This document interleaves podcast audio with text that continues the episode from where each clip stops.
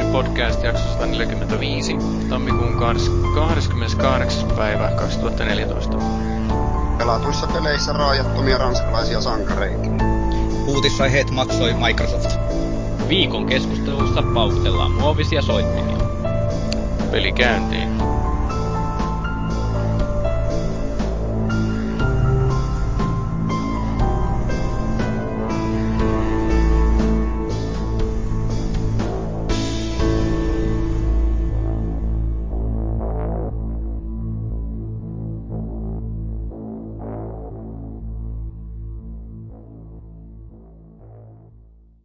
Tervetuloa Konsolifin podcastiin. Tänään meillä on hieman uutta verta keskustelemassa ja viikon aiheena meillä on musiikkipelit. Tai lähinnä oikeastaan musiikkipelien nousu ja tuho. Mutta myös emme ole unohtaneet uutisia ja, ja sitten sitä, mitä ollaan pelattu. Minä olen Feelis Leo ja totean tähän alkuun, että oikein valmistettu lampaan ulkofile on hyvää. Mutta meillä on myöskin täällä Jaakkimo paikalle viime viikon poissaolon jälkeen. Ja siitä syytän Formula-lautapeliä, jossa niin meno aika villiksi, niin oli vähän heikko happi illalla, myönnän. Okei, okay. kuulostaa. Ei siitä sen enempää. Jaha, no niin. Sitten meillä täällä on nuorta verta edustaa Skypolaris. Terve vaan. Saanko mä kysyä, mikä toi Formula-lautapeli on? Ainahan sitä saa kysyä. No se on semmoinen Formula D-niminen lautapeli. Onkohan se ranskalainen? siinä ajetaan pikkuformuloilla ympäri oikeita ratoja ja mietitään ajolinjoja ja muuta ja vaihteita ja se on tämmöinen oikein autenttinen formula-kokemus. Okei. Oikein tai- lysti, lystipeli, kannattaa tutustua. Okei, pistetään muistiin. Yes. Ja vielä vierailevampaa meillä edustaa nyt foorumilta SPH. Heipä hei, hyvää iltaa ja niin poispäin. Jep. Ja eipä tässä nyt muuta. Me lähdetään keskustelemaan, mitä jengi on pelannut. Ja Jaakkimo on löytänyt maailmanhistorian parhaan tasoloika, ainakin omasta mielestään. Näin tein ja minu, minähän olen aina oikeassa, että kyllähän se on maailman historian paras 2D-tasoloikka.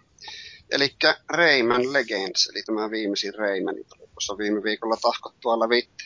Ja olihan kyllä mainio, siis hämmentyneenä pelata sitä, että kuinka, kuinka toimivaa vaan voi pelaaminen olla. Että en tajua, pisti, koko ajan vaan pisti haukkomaan henkeä, että armias oli hienoa menoa kyllä, alusta loppuun. Siinä oli semmoista, no se ranskalainen vinksahtanut huumori mua kiehto siinä, siinä tuota, vaikka Reiman ei hahmona olekaan koskaan ollut mitenkään erityisen lähellä sydäntä, mutta tuossa edellisessä jo, niin meni kaikki ihan kohilleen. Siinä on siis, en mä keksi siitä niinku mitään, mitään valitettavaa siitä pelistä ei ole pitkään aikaa. Viimeksi ehkä joskus pienenä, kun pelasin jotain Sonic 2, niin tullut yhtä, yhtä mukava semmoinen soljuva pelifiilis kuin tämän kanssa. Ei edes se, että tarina ei ole kovin ihmeellinen. No, onko ikinä 2D-tasohyppelyssä mitään vielä tarinaa tarvita? Jos se pelillisesti toimii niin kuin toimii, niin ei kai sillä tarinalla ole mitään merkitystä tuommoisessa. Ei välttämättä tietysti. Ei ainakaan minulle. Ehkä lähimpänä tuli mieleen Mario Galaxy 1 ja 2, ja se oli vähän semmoista samaa taianomaista fiilistä ja semmoista peli-ilon tunnetta niin kuin alusta loppuun. En tiedä. Nyt kyllä ootan seuraavaa Raymania aivan älyttömistä. Mä kirjoitin, te tietoa, Niin. mitä tuolle... Onko te tietoa, mitä Rayman-sarjalle kävi, kun tässä oli yhdessä vaiheessa loppu näiden tasohyppelyiden tuottaminen, ja se siirtyi tähän Rayman Rapids-vaiheeseen, missä tuli näitä viille näitä pelejä, niin onko tietoa, että mikä homma tämä oli, että se tasohyppelypelien teko loppui, ja se siirtyi tähän, vasta tuli nyt näin myöhemmin tässä 2000-luvun lopulla, ja tässä, tai tästä 2010-luvulla tuli vasta näitä tasohyppelyitä taas uudelleen. Niin en tiedä, eihän ne, niitähän tuli niitä kolmiulotteisia Raymania. Jotain Dreamcastilla joskus pelasin jotain, olikohan kolmosta tai kolmosta tai kakkosta tai jotakin. Ja ne, nekin oli ihan toimivia. Että, Kakkonen ja kolmonen oli ainakin aika pidettyjä 3D-pelejä. joo, kyllä kyllä. Ja mun käsittääkseni tämä Raving Rabbids on periaatteessa tällainen ihan spin-off-sarja, että se on niin kuin sivusta vähän, että se on oma sarjansa. Mm, ja ne poput on tosi raivostuttavia siinä kyllä. Mitä vähän on tullut testattua. Mä kirjoitin aikoinaan tästä, Ne pistivät elakalle sen ja sitten päättivät puutata kaksulotteisena uusiksi. Kyllä kannatti. no joo, mä tein tästä Legendsista aikoinaan tota Game Reactorille arvostelun, niin kyllä se hieno oli. Siis mä, mu- mä mu- muistan, että mä annoin sille kasin, mutta tota, Ja mulla se johtui siitä, että se ei, se ei aiheuttanut ihan noin mahtavia fiiliksiä kuin esimerkiksi Jaakkimolle, mutta siis en mä siitä myöskään niin kuin justiin mokaa löytynyt juurikaan. Joo. Tai itse asiassa siis... en nyt äkkiä edes muistanut, että Eiku joo, ne ominaisuudet, jotka mua ei niin miellyttänyt, niin ei ne ollut edes mokia, vaan ne oli vaan toimivia suunnitteluratkaisuja. Niin sen takia mm. niistä nyt ei ihan hirveästi voinut mussuttaa siinä arviossa, koska ne ei ollut virheitä. Mm.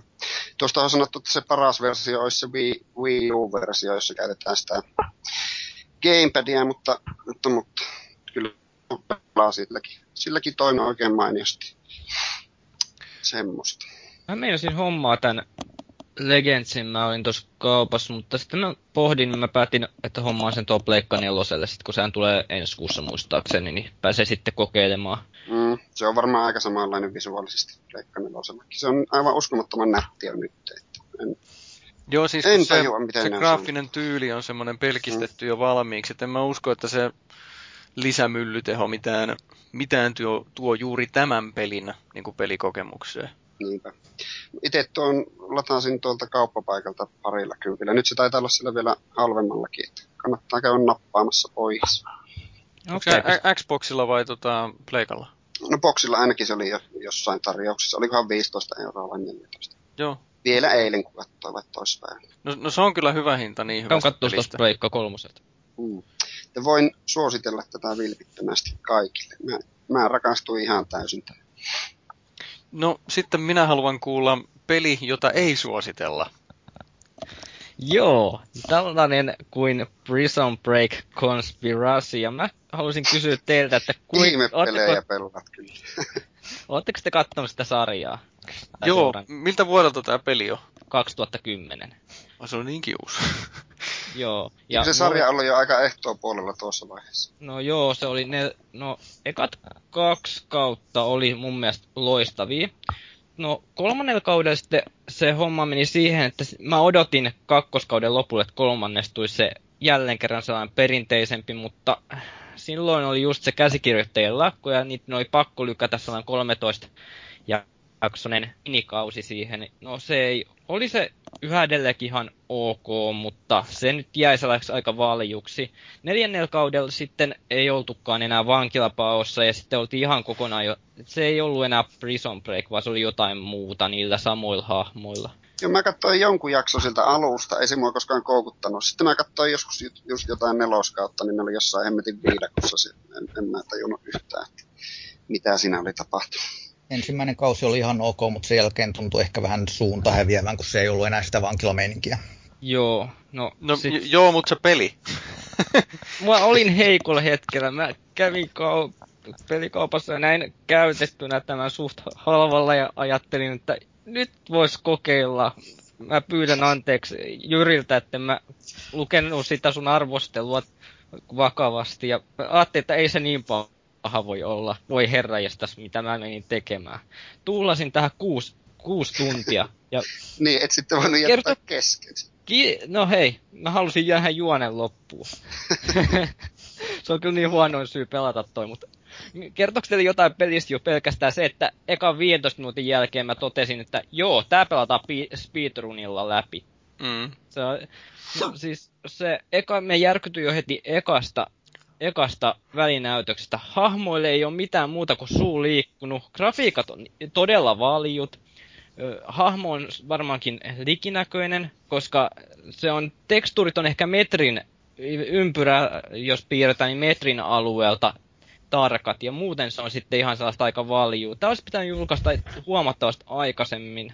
Tämä on ihan Onko kauhea. Onko oikeat ääninäyttelijät? On osittain, osittain ei ole esimerkiksi se kuka nyt se lekuri nyt olikaan siinä, en ole seurannut sarjaa pitkää aikaa tai katsonut uudestaan, niin se oli vaihettu sen ääninäyttelijät ja Michael Schofield ei puhu, tai Wentworth Miller ei puhu kuin ehkä puol A4, sen, siinä on sen koko pelis puhutut dialogit. Kontrollit on aivan kauheat, ne on todella jäykät.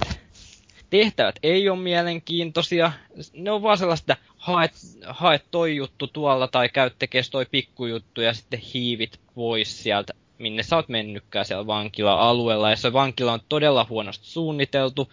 Ne reitit on tekemällä tehty ja mm, esimerkki voisi olla se, että kuinka paetaan vankilatyöalueelta, on se, että etsitään sieltä katolta sellainen piikkila, piikkilangassa oleva pikkuruinen aukko ja mennään siitä. Kuka hemmetti on vankila jättänyt olla jättänyt huonolla tavalla parkkeerannut autot, että just niistä kohti pääsee hyppimään sinne takaisin. Ne on niin tekemällä tehtyjä, nuo alueet. No, jos nyt jotain pitää hyvää etsiä, niin no, hiippailuosuudet oli ihan hauskoja, varsinkin siinä loppupuoliskolla. Oltiin yöaikaa ja piti sitten väistää näitä valonheittimiä siellä jossain katoilla tai pihalla. Se oli ihan tyylikkään näköistä. Silloin ehkä grafikaalinen ulkoasu pääsi jopa ihan kohtalaiselle tasolle, mutta en nyt tarkoita sitä, että esimerkiksi joku ruma taideteos olisi kaunis, kun laitat huoneesta valot pois, vaan siis on toi ihan silloin kauniimmillaan. Ja varmaan on ehkä tuntuu, että te pelin kehittäjät on ajatellutkin, että tuossa olisi suurempi osa tuolla yöllä, mutta se on vain jostain syystä jäänyt pois ja pelin loppupuoliskolle. Mutta voisin sanoa, että en suosittele ketään. Ei tämä ollut sen arvoinen alusjuoni yritti koukuttaa, mutta sekin oli aika ennalta arvattava. Miten se oli niinku suhteessa siihen sarjaan? Oliko se tarina, seurasiko se suoraan sitä sarjaa vai? No joo, joo. Tässä oli tavallaan vähän tekemällä tehdystä luotu tällainen Tom Paxton, joka menee sinne vankilaan, ja sen täytyy selvittää, mitä tämä Michael Schofield tekee siellä. Sitten siinä seurataan itse sarjan, sarjasta jotain tuttuja kohtauksia, ja... mutta se jää aika valjuksi tämäkin juoni. Et ei, ei, en suosittele, älkää ihmeessä. Älkää. Ehkä suosittele edes sarjan kovimmille faneille. No, jos ei ole mitään muuta pelattavaa, niin ehkä sitten. Ja onhan tässä vielä tarinan lisäksi sellainen minipeli, että jos on, tulee sellainen, että jos tulee sanaharkkaa vaikka tässä joku ilta, että voittaisiko toi Apruchi ton Cofieldin, niin voit, siinä on sellainen versusmoodi, missä voittaa tappelu, tappelukisan. Ja aina unohin mainitakin tuossa äskettäin, että tappeluosuudet on aivan kauheita ja se johtuu kontrolleista. Okei. Okay.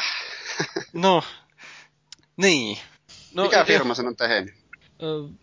Sen voin sanoa, että julkaisi oli Deep Silver. Katsotaan, mä en muista mikä se oli, mutta ei ollut ilmeisesti mitään kovin, kovin kummallisia pelejä kerennyt kehittämään Fly. Jahas. Ei sano yhtään Ei mitään. Mit- Mitäkään merittejä niillä on? Ei niillä ollut mitään kummallisempaa laitetta tai mitään erikoisempia pelejä ollut kehityksessä. Hollow, Puncher Elite Action, First Battalion, Puncher Elite Action, Dunes Oivars, Marlow Briggs and the Mask of Death. Okei, okay, eli siis ei mitään kovin, kovin ihmeellistä, mutta toimivammaksi no. olisi, tämän olisi saanut toimivaksi, jos tämä oltaisiin irrotettu kokonaan tuosta ensimmäisestä kaudesta tehty vaikka jonnekin muuhun, muuhun vankilaan sijoittuva peli. Tämä ei toiminut. Tämä ei toiminut hyvin yksinkertaisesti. No, toimiko tämä SPH on avaruuspeli? Joo, no siis tänä vuonna mä oon pelannut kunnolla oikeastaan tasan kahta peliä, eli GTA Vitosta ja sitten äh, Steamin joulualennusmyynneistä noin kympillä DLCnsä kanssa tarttunutta Endless Spacea, joka on tällainen ää, Master of Orion henkinen ää, 4X-avaruusstrategiapeli. Mikä on Master eli, of Orion? Master of Orion on tällainen erittäin legendaarinen 90-luvun avaruusstrategiapeli.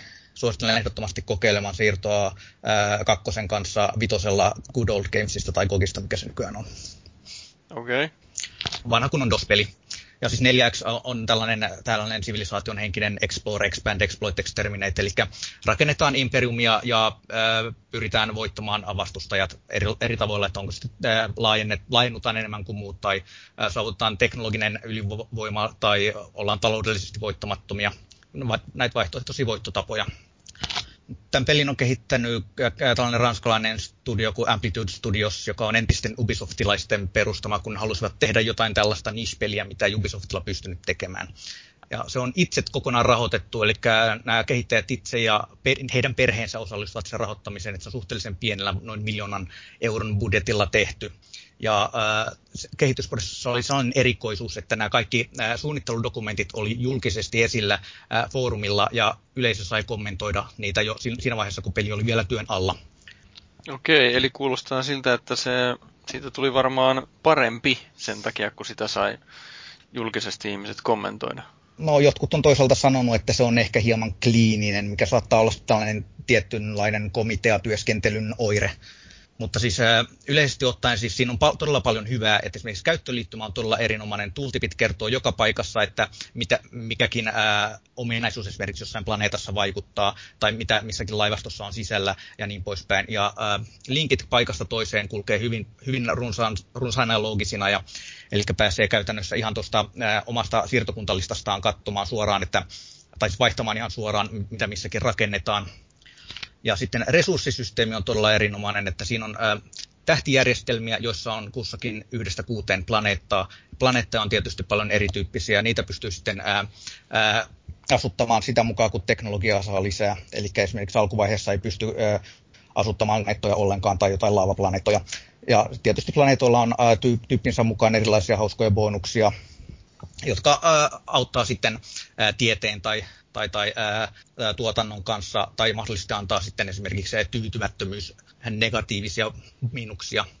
Ja kaikin puolin toi ää, kehitetään teknologiaa, rakennetaan laivastoja, joilla sitten pyritään ää, mahdollisesti pieksemään vihulaiset ahtaalle – yksi sellainen aika mielenkiintoinen ominaisuus tuossa on se, että tuo taistelusysteemi ei ole ollenkaan vuoropohjainen niin kuin noissa Master of esimerkiksi, vaan se on sellainen hyvin elokuvamainen ja pelkistetty, ja siinä ei ole kovin paljon interaktiota ollenkaan mukana, vaan ainoastaan toi saa valita itselle muodostelman ja vastustajalle, tai mihinkä vastustajan muodostelmassa kohdistetaan tulta. Ja sitten on tällainen kivipaperi sakset logiikalla toimiva korttisysteemi, eli saadaan valita sitten tällaisia toimintakortteja, jotka antaa itselle bonuksia tai vihulaiselle jotain rankaisua. Ja sitten näitä on eri tyyppejä ja ne kumoo sitten toisiaan. Hmm. Tässä on tällainen hauska ominaisuus myöskin, että näitä vastustajien tähtijärjestelmiä pystyy saartamaan, mikä ei ole ehkä sellainen ominaisuus, mitä on jossain sivilisaatioissa tai vastaavissa nähnyt. Eli sillä pystyy periaatteessa sitten blokkaamaan kaiken sinne tähtijärjestelmään kulkevan tällaisen liikenteen, niin kuin esimerkiksi resurssit muista tähtijärjestelmistä. Ja ää, laivastot ei koskaan pääse kasvamaan sellaisiksi tuhansien mammuteiksi, mitä jossain Master Forionissa oli, vaan ne on suhteellisen pienikokoisena pysyä, että ehkä, ehkä parinkymmenen aluksen laivastoja maksimissaan. Tota, onko mitään muuta peliä, mihinkä tätä voisi verrata muuta kuin tämä Master of Orion? No siis se on varmasti tunnetuin peli Mä en ole hirveän paljon noita muita pelannut, mutta ehkä sellainen, mikä tulisi mieleen, voisi olla tämä, tämä ää, Galactic Civilizations. Onko okay. tässä monin peliä? On, siis se periaatteessa toimii samalla logiikalla sekä yksin että monin pelinä, että yksin pelissä vaan on ää, tekoälyt sitten hoitamassa muiden pelaajien virkaa, mutta samalla logiikalla pitäisi toimia ihan netissäkin. Sitä mä en ole tosin kokeillut. Joo, olisi ollut kiva tietää, että kun yleensä kun, mikä kuva mulla on, on jäänyt noista monin peleistä, varsinkin strategiapelien kohdalla on se, että kun menee nettiin pelaamaan, niin turpii tulee 10-0. Kun siellä on joku, joka on ihan pelannut noita paljon enemmän kuin minä, niin on, olisi ollut ehkä kiva tietää silleen, että minkälaista pelaajakuntaa tällä on netissä, että onko ne sellaisia kovia vastustajia. No ainahan näissä on se, että joku on todennäköisesti parempi kuin itse, mutta se on, se on tässä ilmeisesti, en, en ole varma, mutta mun käsitys on se, että esimerkiksi liikkuminen tapahtuu enemmän tai vähemmän samaan aikaan. Eli ehkä samalla logiikalla kuin äh, FreeCivissä, joka on siis tämä ilmainen Civilization implementaatio mikä saattaa olla aika jännä yksin pelatessa, kun omalla vuorolla nuo tekoälyt liikkuvat. Okei. Okay. Öö, jaa. Onko tämä minkälainen graf- grafikaalinen ulkoasu tässä pelissä on? Että... Öö, siis se on jossain määrin pelkistetty, että siinä ei ole hirveästi tällaista ylimääräistä, että ne planeetat näyttää ihan kivoilta ja kartta on ihan mukavan selkeä, mutta sitten esimerkiksi no, avaruustaistelut, ne, ne on suhteellisen näyttäviä kuitenkin, vaikka resurssit ei ole kovin isoja. Pelkistys näkyy ehkä vähän siinä, että esimerkiksi toi voitosta tai tappiosta ei tule mitään sen kummempaa kuin yksinkertainen tekstiruutu kertomaan, että nyt voitit tai hävisit. Että nämä on näitä asioita, että kun niillä budjetti jossain vaiheessa kehitystä putos, ää, joutuvat karsimaan. Hmm, okei. Okay. Joo, itselle on ihan auto peligenre tuo, mutta kuulostaa ihan mielenkiintoista. Joo, siis tämä kuulostaa siltä, että pitäisi tota, istua vieressä, kun joku pelaa ja tutustuttaa siihen, niin varmaan aukenisi ihan toisella tavalla. Että tota, valitettavasti ei nyt oltu kauhean asiantuntevia kommentoimaan. Nämä, nämä on ehkä sellaisia pelejä, että ne vaatii pikkusen panostusta. Mä en hirveän paljon noita strategiapelejä kanssa muuten harrasta, mutta jotenkin nämä avaruusjutut on aina napannut, niin se on se Master of Orion ja sitten tämä on nyt saanut aika paljon peliaikaa. Joo. No tota, minulla ei nyt varsinaista moppia ole tässä ollenkaan. Mä olen edelleenkin pelannut sitä GTA 5 tässä kaikessa rauhassa omalla ajallani, kun mulla ei ole mihinkään kiire, mutta tota, en mä viitti siitä nyt enää puhua, kun siitä on jauhettu jo niin paljon. Kuunnellaan hetki vähän musaa ja sitten puhutaan uutisia.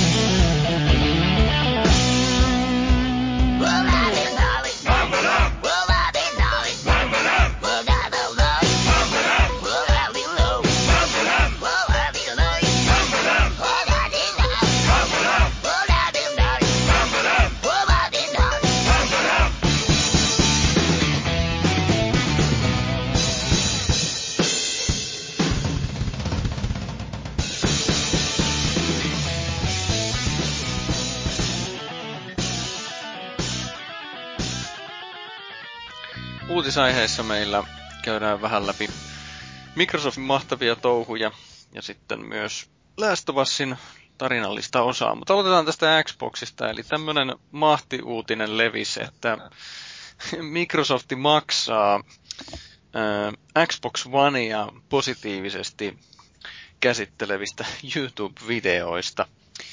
Ja se on nyt sitten kolme dollaria per tuhat katsojaa per tunti. Ja tota, mitään kritiikkiä ei sitten saa olla, että pelkästään hyvää pitää sanoa. Ja no se, mikä tässä nyt tietysti on ongelma, on se, että tämmöinen uutisointi tai jonkun asian käsittely ja sitten taas toisaalta ihan härski mainostus, niin se raja hälvenee ikävästi. Tota, joku aika sittenhän tuo Electronic Arts jäi kiinni vähän samantyylisestä. Muistaako kukaan tarkemmin? Muistan, että jotakin siitä keuhkottiin. Mua ihmetyttää siis, yllättääkö tuo oikeasti jotakin. Musta, musta se on itsestään selvää, että kaikki isot firmat harrastaa tämmöistä. Kai sitä jotenkin toivoisi, että kun kattelee... Onhan jonkun... se toki tosiaan moraalitonta ja muuta, mutta se on vaan sitä. se on vain bisnestä. Kai, kai siinä on se, että kun joku Mr. Nobody niin kuin nyt vaikka jos minä tekisin Xbox Oneista YouTube-videon, niin joku, joka sitä erehtyy katsomaan, niin se oletus on kumminkin se, että mulla ei ole omaa lehmää ojassa siinä. Tarkoittaa sillä tavalla, että kenen leipää syöt sen lauluja laulat. Mutta nyt sitten tämä kertoo siitä, että voikin ihan hyvin olla niin, että sieltä tuleekin hilloa sieltä Microsoftilta, vaikka ei ole niin kuin muuta kuin nobody niin sanotusti. Mutta onhan nämä nyt tietysti ikäviä, niin tota, no, onko tämä sitten, joo, no nyt tietysti voidaan ajatella silläkin tavalla, että tämmöistä varmaan tapahtuu enemmänkin, että nyt vaan sattuu jäämään kiinni. Niin tota, no, onko tämä nyt sitten rappiollista vai todellisuuden tila vai noin niin kuin, niin, uskaltaako mihinkään uutisointiin nyt enää sitten luottaa tai käyttäjäkokemuskertomuksiin yhtään mitään, että jos siellä onkin heppu saanut hilloa Microsoftilta sanoen, että tämä on hyvä laite, vaikka ei olisikaan. Niin, no yksi tapahan periaatteessa testata se luotettavuus on se, että kuunteisi sen, että sanotaanko siinä yhtään kritismiä, negatiivisia asioita. Kuten tuossakin oli, että siitä ei saa sanoa mitään negatiivista, niin sitä periaatteessa voisi käyttää. Että jos joku ei sano sitä negatiivista asiaa, niin sitten voisi vähän päätellä, mutta toisaalta sitten taas voi olla sellainen tilanne, että joku kehuu sitä ihan aidosti innostuksesta ja ei sitä huomaa välttämättä siinä temmellyksestä, onko siinä jotain huonoa tai siinä pelissä jotain huonoa, kun siitä on innostunut. Vähän niin kuin Pleikkari 4 podcasti. Muutama viikko takaperin. niin, eli... maksettiinkohan niille siitä? Niin, että vähän tämmöistä medialukutaitoa siis toisin sanoen, että niin kun ei ota sitä kirkon saarnana Jumalan sanana, vaan se on joka tapauksessa sitten se mielipide. On se sitten maksettu mielipide tai ei, mutta osaa ottaa sen nimenomaan mielipiteenä. Juurikin niin, ja mediakritisminä ylipäätänsä, ja lukee tietenkin useista lähteistä, ja varsinkin kun luen jotain laitearviota tai etsin tietoa jostain pelistä ja luen arvosteluja, niin luen yleensä aika useasta lähteestä noita asioita, että siinä tulee sitten u- tavallaan rupea etsimään omille väittämilleni tukea, vaan haluan nähdä useita näkökantoja tähän juttuun, mitä mä nyt haen. Joo, onneksi nykyään tämä netti mahdollistaa tämmöisen vertailun aika helposti. Et en mä nyt usko, että tämmöisellä tempauksella nyt hirveä vaikutus loppujen lopuksi tulee olemaan merkittävästi, mutta on tämä nyt tietysti noloa jäädä kiinni mun mielestäni. On se vähän ja aika rumaa tahrahan tuo on taas Microsoftille yksi lissa. lissa. Joo, Microsoft on kyllä nyt niin, kuin niin viimeisen päälle hoitanut kyllä perseilleen tämän homman, mutta ainakin siis markkinoinnin puolesta se imago, image. Äh, joo, ja sitten vähän, sam- vähän kierretäänpä sitä puukkoa vähän lisää sitten. Eli tota, Pleikka nelosella tämä Tomb Raider, onko se nyt, mikä helkkari se nyt on, Definite Edition vai Ultra HD Edition, mikä liekää, mutta kumminkin PS4 tämä tämä uusin Tomb Raider-peli, niin se toimii 60 freimiä sekunnissa PS4, mutta Xbox Oneilla vaan 30 freimiä sekunnissa. Ylipäätänsä siis se, pointtina nyt siis se, että se Pleikka nelosella ainakin kaiken logiikan mukaan näyttää vähän paremmalta. Suopemmalta. Niin. Niin tota, no okei, yksi syy on tietysti, mitä mä lueskelin, niin oli se, että niillä porttauksilla on eri, eri kehittäjä, tekijä. Että se voi siitäkin olla kiinni, mutta on se nyt silti noloa taas kerran, että niin kun näin härskisti, härskisti tota, menee näin. Eikö noita nyt ole ollut muitakin noita tapauksia, mitä Bafat ja muut, niin Joo, ja Call Eikö ne vähän, ja... niin. No, Päfässä se resoluutio ei nyt sinänsä kauhean korkea loppupeleissä ollut verrattuna boksiin, ja kummallakin on ruudun päivitysongelmia, joten sanoisin, että Päfän kohdalla ne erot ei ole niin suuria. Mutta tässä pikkasen alkaa olla jo. Oliko tuo reso- resoluutio tässä X-Bone-versiossa sama kuin PS4? Joo. Tiedä häntä. No kyllä luulisi ainakin. Uskoisin, no. että on, mutta todennäköisenä syynä tälle kuitenkin on se, että ö, alkuperäinen kehittäjä, näiden Next Gen-versioiden kehittäjä, niin on lähtenyt ö, tunnettamaan näitä grafiikkoja Pleikkari nelosen ehdoilla, ja sitten on todettu jossain vaiheessa, että Xbonein graffarauta ei ole ihan yhtä tehokasta, jolloin on jouduttu tekemään sitten päätös, että pudotetaanko frame ratea vai lasketaanko grafiikan tasoa. Niin ne on mieluummin sitten tehnyt, no joo, varmaan ihan hyvä päätös sitten, kun piti niin, tehdä. Se se olisi aika mielenkiintoista kyllä testatakin joskus noita, että kumpaakin, tavallaan jos olisi mahdollisuus testata, että julkaistaisiin vaikka pian maistiainen demo, missä olisi pudotettu resoluutiota ekaksi ja se pyörisi 60 framea sekunnissa ja tehtäisikin ta- tavallaan tollanen, että las- reso ja laskettaisiin frame rateen, niin olisi ihan kiva kokeilla kuitenkin, että kuinka paljon se vaikuttaa siihen. Ei se varmaan kenenkään tota... Ei se pelin otintoa varmasti pilaa ainakaan. Ei, ei, ei, se pilaa. Tämä, tämä nyt on vaan varmaan lähinnä tämmöistä tekniikkahorotusta, veikkaisin. Kyllä. Mutta siitä huolimatta onhan tämä nyt tietysti ikävää, että se ei, se ei niin kuin pysty samaan. Mutta vähän positiivista asiaa. Öö, ja taas mennään siinä pleikkarin puolella. Xbox on ihan hyvä konsoli, uskokaa. Niin, Pani... eli äh, The Last of Usiin julkaistaan ystävänpäivänä. Äh, ensimmäinen ja viimeinen tota, tarinapohjainen lisäosa. Ja ei nyt kovin yllätyksellinen nimi, mutta lisärin nimi on Left Behind. Ja tota, kun on tähdennetty, että tulee vain tämä yksi lisäri ja se on kulma mittava, niin tota, mun mielestä se peli oli muutenkin sen verran eheä kokonaisuus, että, että tota, jos se ei oikeasti ole niin kuin sanottavaa, niin mun mielestä on ihan suoraselkäistä sanoa, että nyt tulee vaan tämä yksi lisäri ja piste. Se on siinä, että kaikki on kerrottu. Ja tota, no, minkälainen lisäri se nyt on, niin toivottavasti vähintään yhtä hyvä kuin se emopeli, että mä ainakin aion lukea siitä arvosteluja tai mahdollisesti arvioida sen itse, katsotaan nyt miten menee. Ja tuota, no, jos se lisäri on huono, niin sitten mä pelaan sen emopelin uudestaan. Se on, mulla on koko ajan ollut sellainen fiilis, että se pitäisi pelata uudestaan, mutta mulla on ollut näitä muuta pelattavaa siinä.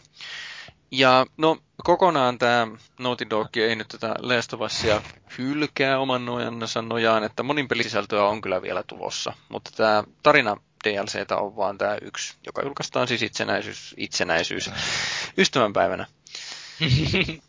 Sitä mä ihmettelen, miten nuo monipelisisältöjä pystyy vielä julkaisemaan, kun viimeksi kun, tai mä yritin tässä, olisiko viikko, kaksi sitten, kokeilla monipeliä, viikko sittenkin kokeilin, mutta ei sieltä löytyy ketään pelaajaa. Illalla yrittelin, se vaan jäi rullaamaan, etsitään sopivaa peliä ja näitä tällaisia. Minkälainen se monipeli siinä on? Gears ajattele. Siis Pleikkarin Gears se oli hyvin pitkälle sen, sen tyylinen. Okei. Mä, mä olin ihan yllättynyt se siitä, että miten samanlainen se oli. Siinä oli vähän samantyyllisiä ne, ne pelimuodotkin vielä. Että ei tuntunut semmoiselta väkisin mukaan ympätyltä. Jos, ky- kyllä, kyllä se toimi sillä, että mulla nyt oli se, että mua ei niin kiinnostanut panostaa siihen, kun mun kaikki kaveri, niin kaikki pelikaverit on Xboxilla, eli mä oon niinku Okei. yksin siinä. Ja sitten se, että kun jo sen yksinpelikampanjan jälkeen mulla oli semmoinen olo, että mä oon saanut niin kuin tarpeeksi sitä monin pelistä. Ei kun siis, siis sitä pelistä, että se on niin kuin täynnä se mun pelikokemukseni. Mä en kokenut tarvitsevani sitä monin peliä siihen ollenkaan. Se ei ole mikään huono se monin peli missään nimessä. Mutta tosiaan, niin kuin Skypolariskin sanoi, että sitten kun siellä ei niitä pelaajakaan tarvi, ei kun siis ei löydy kauhean hyvin, niin no, valitettavasti. Hmm. Tulee varmaan itse ainakin hankittua tää Left Behind, mutta mä tossa yksin pelissä on nyt edennyt sellaista hiljasta mukavaa tahtia, niin en varmaan tuu tuohon julkaisupäivän mennessä vielä hankkineeksi sitä. Varmaan teen saman kuin Fellu, että luesken kommentteja ja noita arvosteluja. Sitten kun on pelannut ton yksin pelin läpi ja jos tulee sellainen hetki, että kaipais vielä lisää vähän pelattavaa, niin sit vois hankkia ton. Itellä on vielä pelaamatta koko, kokonaan tuo. Pitäisi kyllä päästä pelailemaan jossain vaiheessa. Kyllä ehdottomasti suosittelen, että itse asiassa taisi olla minulla viimeinen peli Pleikalla, siis Pleikka kolmosella, mitä mä niin kuin pelasin nyt tässä. Tarkoitan siis ei siksi, että mulla nyt joku antipatia olisi, vaan se, että ei sille taida tulla enää sillä lailla mitään. Joo, siis mullahan on just se vaihe meneillä, että ö, vielä noita Pleikkari kolmosen hyviä pelejä hommailen tonne, kun niitä alennuksesta löytää. Ja nyt toi Last of Us tarttu tuossa joulun jälkeen ostoskoriin. Ja kyllä se on ihan vakuuttanut, että ne kaikki kommentit siitä on, voisin kompata aika hyvin niitä, mitä arvosteluissa ja foorumeilla on sanottu pelistä, niin suosittelen hommaamaan. No, siirrytään eteenpäin, niin taas tämmöinen positiivinen uutinen tässä, että Ubisoft laajentaa tuolla Kanadan Quebecin alueella. Eli 28 miljoonaa Kanadan dollaria sijoitetaan tänne Quebecin pelistudioihin ja samalla tarkoitus on luoda sata uutta työpaikkaa sille alueelle. Mikä on itse asiassa ihan järkevä noin niin kuin alueena, koska Quebecin alueen virallinen kielihän on ranska ja Ubisoftihan on ranskalainen firma. Ja nämä Ubisoftin nämä Quebecin alueen firma, vai firmat, mitä se nyt on, niin tota, ne on osallistunut muun muassa semmoisten pelien tekemiseen kuin Assassin's Creed, Prince of Persia ja Might and Magic. Mahtaa kaikki Ubisoft-studiot olla osallistunut Assassin. Varmaan joo, se, se, se, on varmaan noin niin kuin tuotantojohtajalla on melkoinen homma niin kuin organisoida yhden Assassin's Creed-pelin niin kuin se tuotanto. Kyllä, just pelasin nelosen lävitte viime niin mitä puoli tuntia ne tekstit, lopputekstit siinä vieriruudulla, että on sillä on Joo, siis isot toihan, toihan on Assassin's Creedihän, siinähän on, että sehän on periaatteessa palapeli, mitä ne kasailee koko aika. Et esimerkiksi tämä kolmosen laiva-osiohan lähti jonkun osaston ideasta ja sitten ne kehitti sitä ja antoi sitten muiden kokeilla ja sitten totesi, että tämä sijoitetaan yhteen peliin ja se menee tuolla siinä palasina ja ihan tyytyväinen on tähän, että Ubisoft näyttää ihan yhtiönä kasvavan mielenkiintoista tahtia. Ja onhan jo tullut laadukkaita pelejä, Driver San Francisco, Far Cry 3. Watch Dogs on tulossa kohta. Jep. Siis jo- joka tapauksessa tämä nyt tarkoittaa siis sitä, että tulevaisuudessakin saamme ison budjetin Ubisoftin pelejä, mik- mikä on ihan positiivista, kun tässä on nyt näin paljon näitä huonoja uutisia ollut taloudessa yleensä. Niin mukavaa, että Olisipa näin. uutta Prince of Persia. Juu, juuri sitä Saisi palata sanoa. vaikka siihen piirretyn cel shading tyyliin. Kelepais.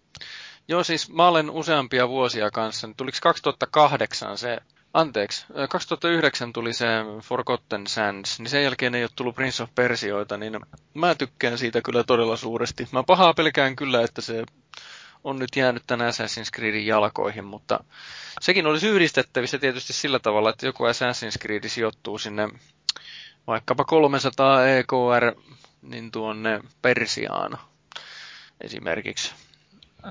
Kyllä, kyllä, miksipä ei. Ja kyllähän toi on ihan sinänsä kans, kun puhuttiin taloudellisesti, niin sehän on, että peli, pelithän alkaa menee jo korkeammilla budjeteilla, mitä suuret Hollywood-elokuvat. Se on aika mielenkiintoinen jo uutisena.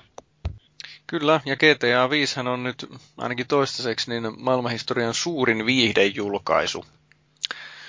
Siitähän oli podcastissa uutisoitiinkin tuossa, oliko se nyt lähemmä, lähempänä joulua? Näitä Guinnessin ennätyksiä siis. Joo, se oli aika moista. Ja oliko tuttaa piirissä ne GTA-leskejä? ei ilmeisesti, ei kukaan ainakaan tunnustanut. Siitä oli vaan uutisoitiin just, mutta off topic sikseen. Siis se GTA, nämä tämmöisestä GTA-leskestä, niin se on siinä mielessä hieno peli, varsinkin kun sitä pelaa yksinänsä. Että sitä voi pelata niin kuin pari tehtävää ja cruisailla siellä näin, ja sitten se tallentaa itsensä se peli, ja konsoli vaan pois päältä, ja peli on edennyt, ja sitten voi taas tehdä jotain muuta. Et, et niin kun, se ei ole semmoinen, että pitää pelata tunti ja sitten pääsee vaikka tallentaan. Vaan se, kun se tallentelee sitä koko ajan ja siinä on jotain pikkuhommaa koko ajan. Okei, mä ymmärrän, että se pikkuhomman tekeminen myös koukuttaa sitten joitakin. Että. Mutta päivän viimeinen, viimeinen uutinen tällä erää, niin Resident Evil 4 Ultimate HD Edition julkaistaan PClle viimeinen päivä helmikuuta. Ja tuota, tuota niin se on ylläri päivitetty versio taas kerran. Grafiikka rullaa 60 freimiä ja parempi kuin koskaan ennen ja blää blää blää. Okei. Okay. No, nyt sitten vaan sillä tavalla, että siis sehän on mahtava peli. Se on yksi maailmanhistorian parhaita pelejä. Tuon Mega Man 2, Metroid Prime ja Resident Evil 4 ja sitten Super Mario Galaxy 2. Siinä on neljä maailmanhistorian parasta peliä minun mielestäni. Mutta nyt täytyy kumminkin muistaa, että okei, uusinta julkaisu pelistä, joka on nyt 10 vuotta vanha, joka on uudelleen julkaistu jo ties kuinka monta kertaa. Onko vielä joku, joka ei ole pelannut sitä? Täällä ollaan. Mun on mainittava kanssa, että hyllyssä on, mutta en ole pelannut. Wii-versio olisi tarkoitus jossain vaiheessa pelata. Hei, by the way, tää oli hyvä. Wii-versio on nimittäin minun mielestäni, mä oon pelannut Gamecube-version, sitten tota, tota Pleikka-versiota kokeilin, ja sitten sen Wii-version. Se Wii-versio on ehdottomasti kaikista paras. Et se, suosittelen lämpimästi nimenomaan sitä Wii-versiota. Tähtäilläänkö siinä viimuteilla? Joo, ja se helpottaa sitä. E, e, ja kun kato, kun siinä on semmoinen, että kun pelaa näitä, näitä muita versioita, niin se vituttaa, kun se ei pysty liikkumaan kun tähtää. Mutta tässä Wii-versiossa se jopa helpottaa, koska se niin kuin vapauttaa ajattelemaan justiin vaan sitä, keskittymään siihen tähtäämiseen, koska se henkilö ei liiku siinä samalla. E, et siitä tulee semmoinen lännenmiehen fiilis välillä, kun pysähtyy vaan paikalla, se tan tan tan tan tan, tan pitkin ruutua ampuu ja huh, sitten puhaltaa viimoteen ja on tyytyväinen. Et niin kun, se on todella loistava versio, se Wii-versio siitä. Mutta sitten tämä PC-versio, joka tulee helmikuun lopussa, niin mua nyt mietityttää vaan se, että onkohan tämä nyt jonkin sortin halu rahastaa tällä supermahtipelillä, koska sen jälkeen tulleet Resident Evil-pelit on ollut enemmän tai vähemmän vähän niin kuin saissee. Okei, Resident Evil 5 oli ihan jees. Mä pelasin sen varmaan kuusi kertaa aina jonkun kaverin kanssa. Mutta ei sekään nyt silti niin hyvä ollut. Ja kuton oli ihan hirveä. Että niinku rahaa pitäisi Capcomin saada. Tää, no jotenkin sitä... vaikea kuvitella, että tuolla nyt teema alkaisivat ennen. Se tosiaan melkein kaikki on pelannut, kun se kaikille alustoille on. Ja noin ikivanha peli, niin mitä? tulihan nelosesta ne HD-painokset Pleikka 3 ja Xbox 360 jonkun aikaa sitten, että Kyllä. se on varmaan ollut siitä, siitä helppo sitten siirtää PClle. Pitää varmaan hommata toi nelosen HD-versio tuolle pleikkarille ja pelata se sitten läpi, kun te niin lämpimästi suosittelette. No Onks jos et juone... pelannut, niin ehdottomasti. Onko toi juonellisesti silleen, että mun ei tarvitse tietää sit pelisarjasta yhtään mitään? No, no se helpottaa, jos sä oot tietoinen, mutta ei se... Resident Evil 4 oli mulla ensimmäinen Resident Evil, mitä mä pelasin. Enkä mä, enkä mä muista, että siinä olisi niinku mitään ongelmaa ollut sitä ymmärtää. Kyllä mä haistoin siinä pelatessa, että okei, okay, tää on nyt varmaan viittaus johonkin, johonkin aikaisempaan, jota mä en nyt tajua, mutta ei se, ei se vaikeuttanut sitä tarinan seuraamista. Ootko pelannut nelosen jälkeen niitä aiempia? Joo, olen. Ja kesken jäivät. Se oli ihan hirveätä Joo, paskaa. En, niin en ihmettele sen jälkeen, jos tuossa järjestyksessä pelaa. Joo, kyllä. ehkä olisi ollut viisasta pelata ensin ne ensimmäiset, niin sitten olisi jotenkin niin kuin ehkä osannut arvostaa toisella tavalla vielä enemmän sitä nelosta. Jos nyt on mahdollista vielä arvostaa sitä enemmän. Joo, on se kyllä hieno peli, että sinällään hyvä, että kaikki pääsee sitä pelaamaan. Ei, siinä, ei se väärin ole. Joo, että tää oli nyt vähän tämmönen, me puhuttiin PCstä ja kehuttiin pleikkaa ja oikein bashattiin niin sanotusti tuota Xbox Mania, että tää oli nyt vähän... Minä itken tauon. Joo, nyt, nyt odotan. Odotan. Niin sano vaan. Me ei veikkaa, että foorumille nyt tulee joku te- tyyli tällainen teksti, että fanipojat vauhdissa tai jotain vastaavaa. Joo, siinä sillä että toi, otetaan, otetaan paskasadetta varten, niin on joku pelti tuohon pään yläpuolelle, ettei. Mut joo, me, me käydään hakemassa omat suojamme, siis sillä välin kuunnellaan vähän jotain musaa ja sitten mennään puhumaan musiikkipeleistä.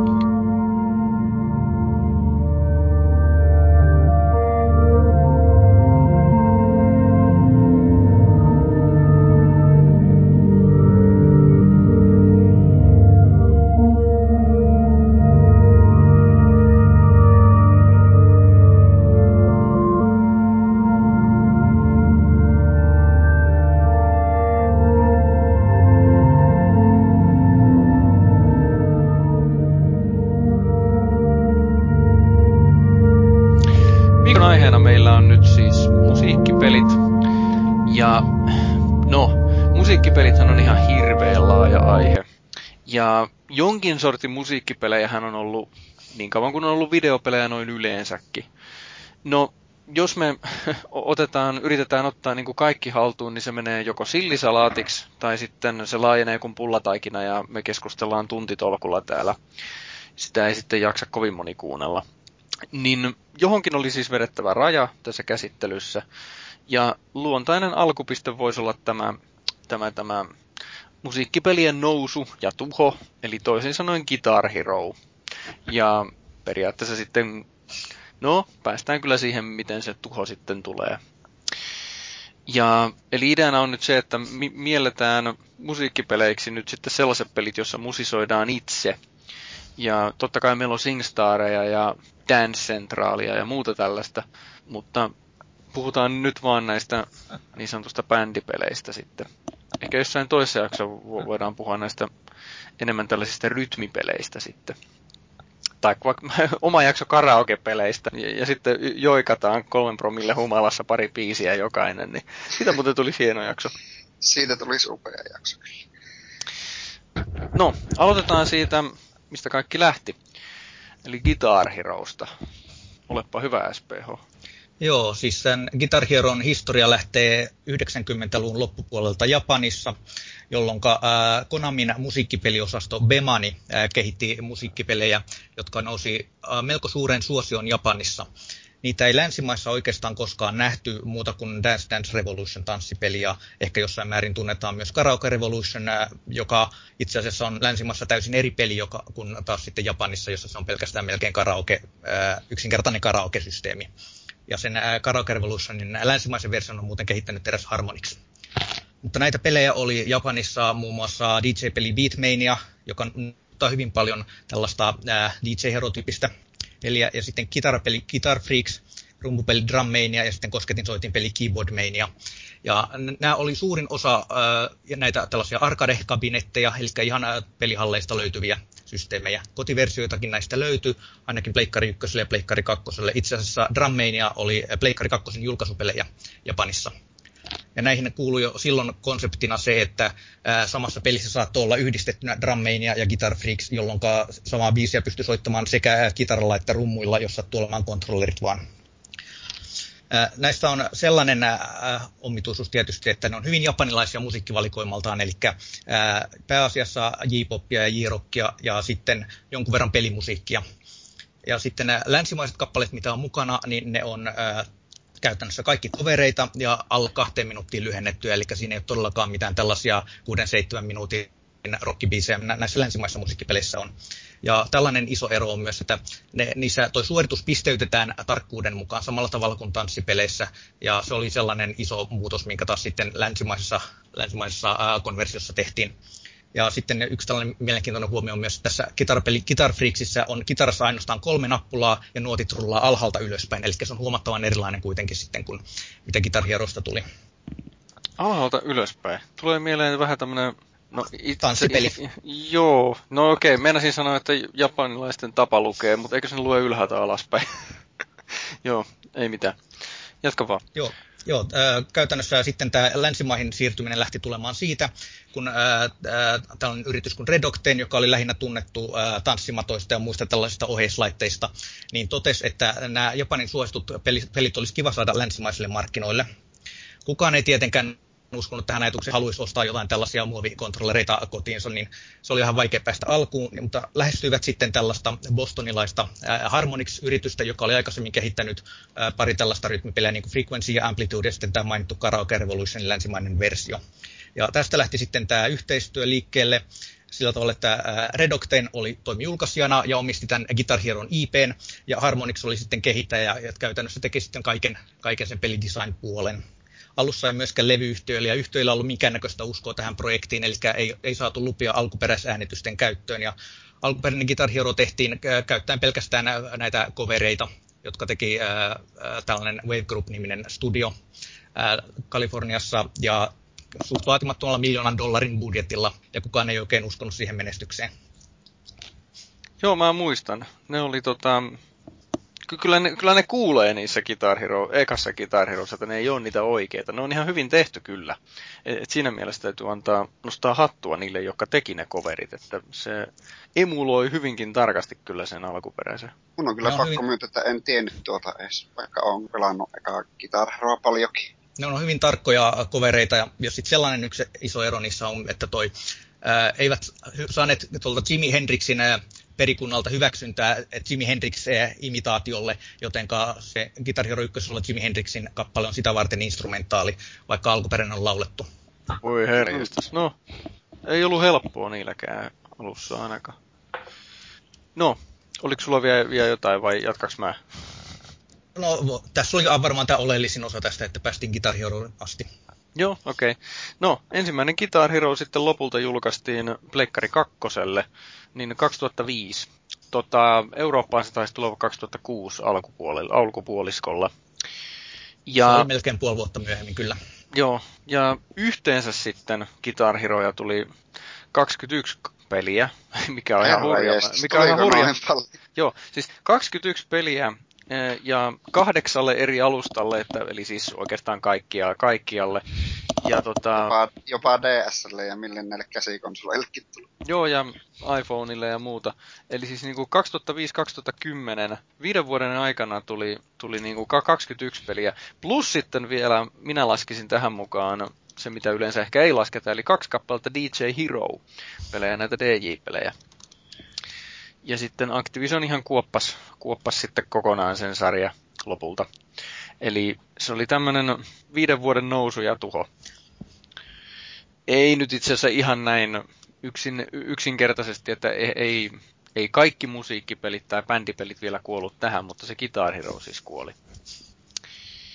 Ja no, Guitar Hero sitten ylipäätänsä noin, kaikki nyt varmaan tietää mistä on kysymys, mutta siinähän oli tämmöinen muovikitara, jossa on, oliko siinä viisi nappia siinä kaulassa. Ja sitten, sitten semmoinen namiska, jota näpyteltiin siinä niin kuin kielien kielinä näpyteltiin. Hyvin yksinkertainen lelu. Mutta se toteutus oli kumminkin jotain aivan siistiä, että se loi tämmöisen rockistara-fiiliksen. Ja se, mikä siinä ehkä oli siistiä, oli se, että ei tarvinnut käyttää ihan hirveästi aikaa, että opettelee sen biisin ensin. ja sitten vasta menee niin kuin siinä pelissä isolle lavalle esiintyyn, vaan se pystyi niin kuin opettelemaan siinä lennossa vaan, kun soitti niitä niin sanottuja nuotteja siellä. Joo, ja se oli hyvä siitä, että se oli varma, että käytännössä joka ikinen pystyi pelaamaan vähintään sillä easy-tasolla, jossa oli vain ne kolme nappia käytössä. Että se ei kovin iso kynnys ollut. Joo, ja, ja sitten just se tämä bile-efektihän oli aivan valtava, vaikka siinä ei hirveästi mm. alussa ollutkaan ehkä muuta kuin se tasan se yksi kitara, mutta niin kuin riittävästi kavereita samaan huoneeseen ja riittävästi nestemäistä voitelua alle, niin siinä oli monta monta iltaa kyllä meni. Ei minulla, mä pääsin vasta siinä Hero 2 mukaan, mutta siis olen lukenut paljon, että oli jengillä oli hienoja iltoja kyllä sen ekankin parissa. Päähän ja menoksi. No, tämmönen muovikitaran heiluttelu, niin se nyt ei sinänsä vetoa ihan yhtä vahvasti sellaisiin ihmisiin, jotka soittaa oikeasti. Eli siis jos osaa oikeasti soittaa kitaraa ja on, on, on ehkä jopa esiintynyt bändin kanssa, niin se ei ehkä siihen niin, sellaiseen ihmiseen niin hirveästi vetoa, koska se on kumminkin vaan niin kuin tämmöistä no, leikkimistä, eikä se tietysti haluakaan olla mitään muuta. Siinä tulee vähän tämmöinen, että nothing beats the real thing. Ainakin mulle tuli. Mutta sitten, no, puhutaan rockbändistä tuolla edellä, ylläri pylläri. Mutta Rock Band kolmosessahan oli tämmöiset pro-instrumentit. Kerro SPH, mitä ne oli?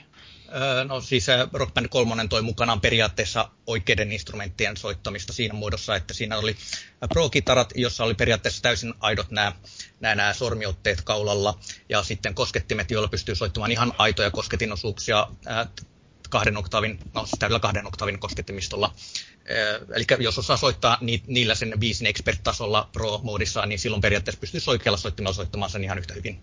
Varsinkin koskettimista, jos puhutaan, niin on helppo uskoa, että näin on. No, koskettimista tietty oli se ongelma, että kun se oli, se oli pelkistetty kahteen oktaaviin, niin se pikkusen kavensi sitä sovitusta, että se ei pystynyt ihan täysin sen täyden 7-8 oktaavin leveydeltä käyttämään.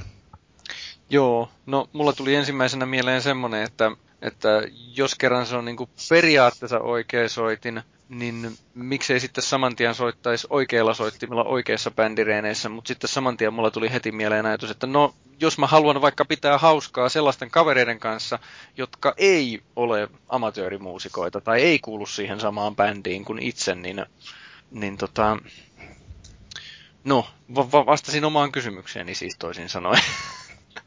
että pystyy, pystyy pitää hauskaa useampien Hauskan... ihmisten kanssa. Niin. Puhuit itses pussi. Hauskan, niin, pidostahan tämä koko Guitar Heron suosio varmasti on lähtenyt, että kun sillä pystyy kuka tahansa helposti lähestyttävästi saavuttamaan justiinsa sen tunteen, mikä on, kun soittaa musiikkia. Mm. Kyllä, ja no nimenomaan juuri siinä siitä tunteesta on tietysti kysymys sillä, että olen, tuli vastaan semmoinen, kun joku alkoi mussuttamaan, että ei Guitar Hero soittaminen muistuta ollenkaan oikeita kitaran soittoa, niin, niin tota, siihen tuli vaan erittäin loistava vastakommentti, että no eipä se Commodore 64 Sex Gamesikään muistuttanut oikeita seksiä, mutta... Aika, aika lähelle pääsi kyllä. Joo, siis ajat, aj, ajatus on minun mielestäni aivan loistava, että ehkä se pointti oli jossakin muualla siinä Guitar Herossa, kuin siinä, että sen pitäisi olla niin kuin oikeasti aito, aito, aito tässä tullaan oikeastaan taas siihen, että pelin pitää olla realistinen, mutta ei liian realistinen. Ja Guitar Hero onnistui juuri täydellisesti, että se onnistui luomaan semmoisen rockistara-fiiliksen, mutta kumminkin just nimenomaan sillä että se oli helppoa ja todella hauskaa. Netistähän löytyy näitä hauskoja videoita, kun jotkut muusikot laitetaan Guitar Hero tai rockbandin kanssa soittamaan niitä omia kappaleitaan siinä pelissä. Ei varmaan osaa kovin hyvin, mä veikkaan. Suurin osa ei pärjää kovin hyvin. Kyllä, ei mikään ihme. Guitar Hero on enemmän tällainen rytmipeli kuitenkin kuin oikein instrumentin soittaminen. Joo. No, tota, puhutaan nyt tästä posi- vielä positiivisesta asiasta tässä Guitar Hero-sarjassa. Kumminkin liittyy hyviä mun muistoja varmaan itse kullakin. Niin, niin tota, no, ajatellaan tällä taloudellisesti tai mitenkä nyt haluaakaan, niin näitä sarjan kohokohtia nyt sitten. Niin tota, mä muistan varsin erityisesti tämän Guitar Hero kolmosen. Ja tota, SPH on kaivannut meille semmoisen tiedon, että se oli ensimmäinen miljardin edestä myynyt peli. Siis tarkoitat varmaan, että Guitar Hero-sarjassa miljardin edestä myynyt. Ei, ei kun yleensä ensimmäinen miljardin äh, dollarin edestä myyntiä tuottanut peli. Että Call, of Duty muut tuli sen, Call of Duty muut tuli sen jälkeen, mutta se helppohan se oli totta kai siinä, kun ää, se oli periaatteessa bunlattu sen kitarakontrollerin kanssa, mikä nosti sitten luonnollisesti hintaa. No joo, mutta siitä huolimatta niin hieno juttu. Että... Sehän, se, sehän, sehän nosti tosiaan nämä musiikkipelit oikein isosti pinnalle, että oliko se nyt vuonna 2008, kun musiikkipelit oli äh, rahallisesti kaikkein eniten myynyt genre ja räiskintäpelit oli vasta kaukana kakkosena. Okei. Okay. No, harmi, ettei se pysynyt sellaisena. Tai en mä tiedä, onko se harmi, mutta niin ei käynyt. Tota, mä muistan Guitar, Guitar Hero kolmosesta sen, että se siirsi enemmän sen pelaamisen tämmöiseksi niin kuin suorituspelaamisen suuntaan, mikä oli ehkä luonnollinen vastine äh, siinä, mitä YouTubessa rupesi olla justiin tämmöisiä oikein viimeisen päälle expert, expert-tasolla täydellisiä suorituksia, niin mä ymmärrän, että piti tietysti tarjota kaikille niin kuin lisähaastetta sitten siinä pelissä, mutta mä muistan sen, että mua rupesi harmittaa Guitar Hero 3, että se, se vaatii jo, rupesi vaatii jo liikaa suoritusta kuin mitä mä halusin sille antaa. Muun muassa se, että mä halusin normaaltasolla soittaa DLC-biisinä tämän Steve, onko se vei vai vai, niin tämä versio Halo, Halo-teemasta. Niin tota, mulla oli vaikeuksia, kun se oli normaalilla jo sen verran haastava mulle. Ehkä tässä näkyy tämä kehittäjän vaihtuminen, ja sehän on aika yleisesti tunnustettu tosiasia, että Guitar Hero 3 on aika vahvasti yli chartattu, eli pistetty ihan liikaa nuotteja siihen alkuperäiseen biisiin nähden.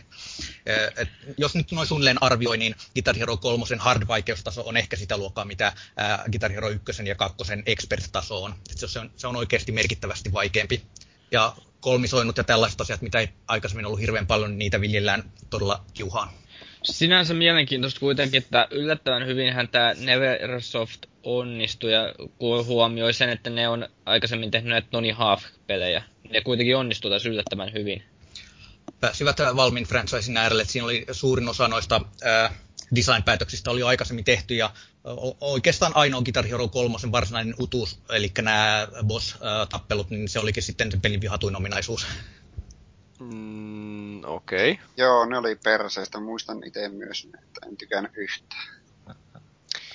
Mutta... Oliko siinä vielä joku, että ei päässyt eteenpäin uramoodissa tai jossain se ei voittanut niitä? Oliko se Joo, siinä oli, oli, oli, oli pakollisia. Joo.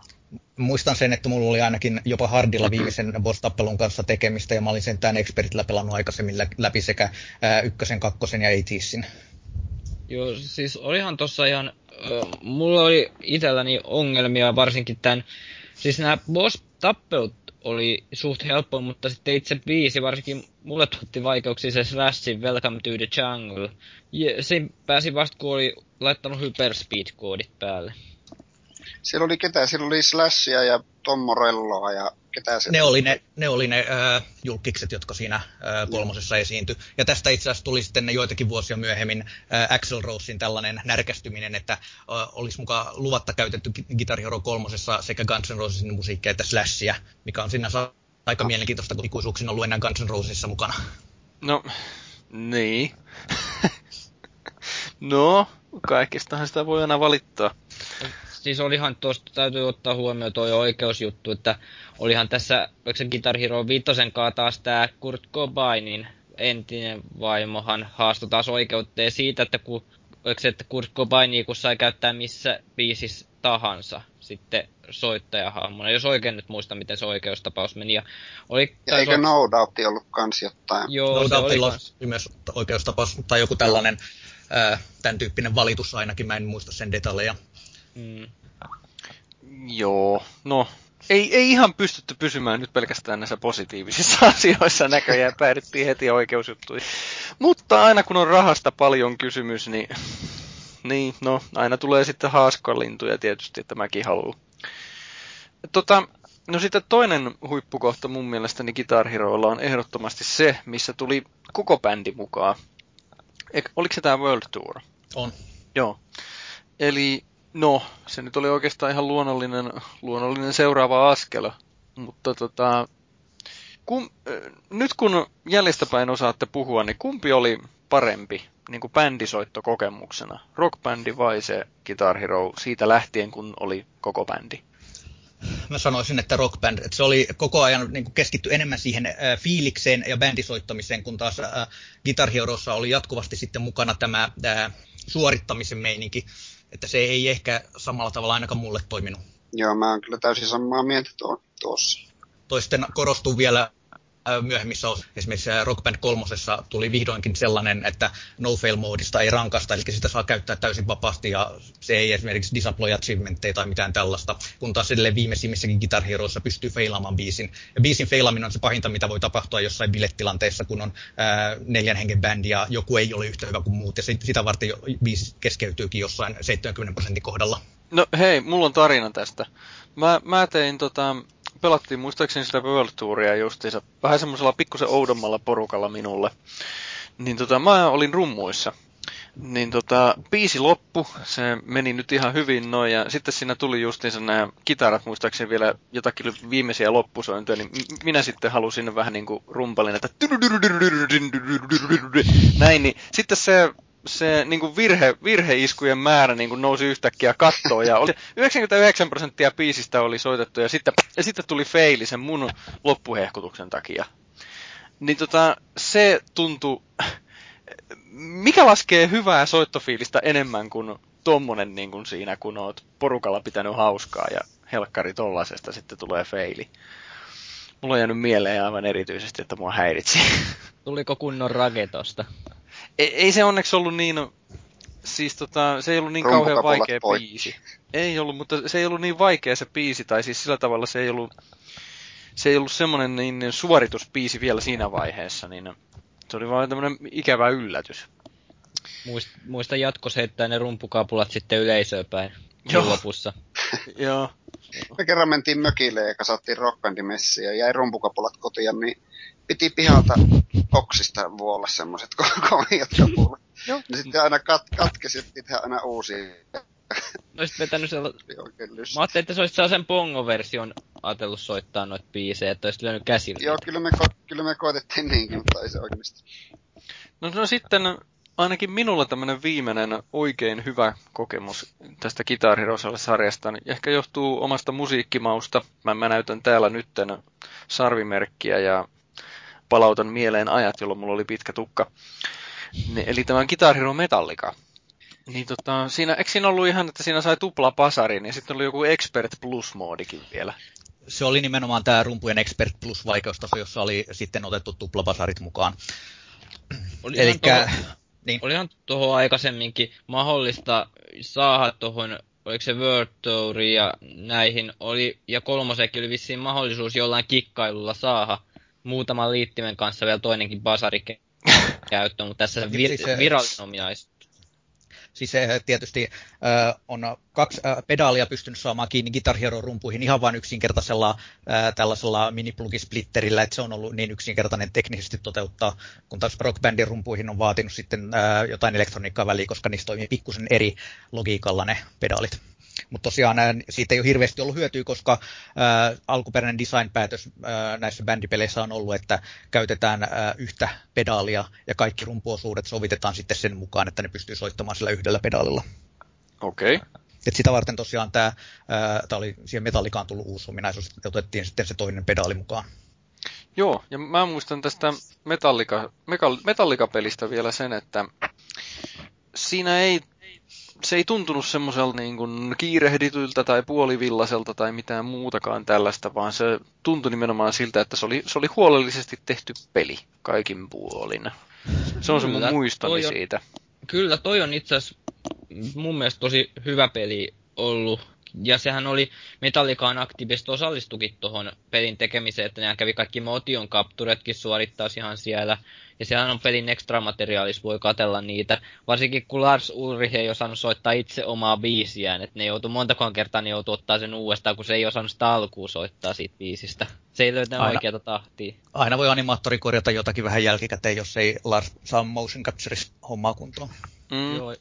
Ja kyllähän toi Mut niin, jo, mä tota, noin sen niin. verran mainitsisin tuosta pelistä ylipäätänsä, että kyllä mä Metallicaa kuuntelen. Ja mulla on, on tosi laaja musiikkimaku. Tämä toi sinänsä, tämä pelinä toi uutta aspektia tähän Metallicaan, kun tavallaan edistelemään niiden itse niiden biisien mukana, että niitä on to, olin toivonut pitkän aikaa, että pääsi soittelemaan niitä. Ja heti kun kuulin, että tästä tuli, tämä peli lähti ennakkovaraukseen mulla. Ja mä oon nauttinut vieläkin tästä pelistä yllättävänkin paljon. Kyllähän mäkin sanoisin, että tämä Metallica on ehkä onnistuneen kitarhierupeli. Näiden kakkosen jälkeen sanoisin. Joo, hyvä, että ollaan... Ei nyt ollut vastaväitteitä näköjään kenelläkään, mikä on aika, aika harvinaista tässä minä, tapauksessa. Minä en metallikasta välitä, enkä tuota peliä jaksanut kokeilla. No. Mutta varmaan hyvä peli sinällään esine. No mutta tota, tämähän on oikein ammattimaista asennetta sulta, että sä et tykkää vaan sitä musiikista, etkä ole kokeillut sitä, mutta sä pidit suus kiinni kumminkin. Sä et sanonut, että paskapeli, kun mä en tykkää bändistä. Paskapeli 2 kautta 5, paskabändi. Paskapeli 2 kautta 5, vitsi se elää pitkään kyllä sekin lausahdus. Jos SPH ei tiedä, mistä se tulee, niin mä voin jollain taululla kertoa. Tiedän. Tota, aha, no niin ei tarvitse sitäkään kertoa. No, nyt, nyt ollaan keskusteltu, oi niitä aikoja, voi kun oli kivaa ja muuta, niin keskustellaan nyt sitten sitä laskusta. Eli loppujen lopuksi rupesi olemaan lähempänä sitä vuotta 2010, niin niitä muovisoittimia alkoi olemaan nurkissa liiankin kanssa. Ja ehkä tätäkin enemmän oli ongelmana se, että, että alkoi olemaan liikaa niitä pelejä. Niitä julkaistiin aivan liikaa niin ei yksinkertaisesti kiinnostanut niin paljon sitten. Ja tämä yhdistettynä siihen, että ne oli vähän, vähän tämmöisiä, ei ollut niin laadukkaita ne pelitkään sitten enää.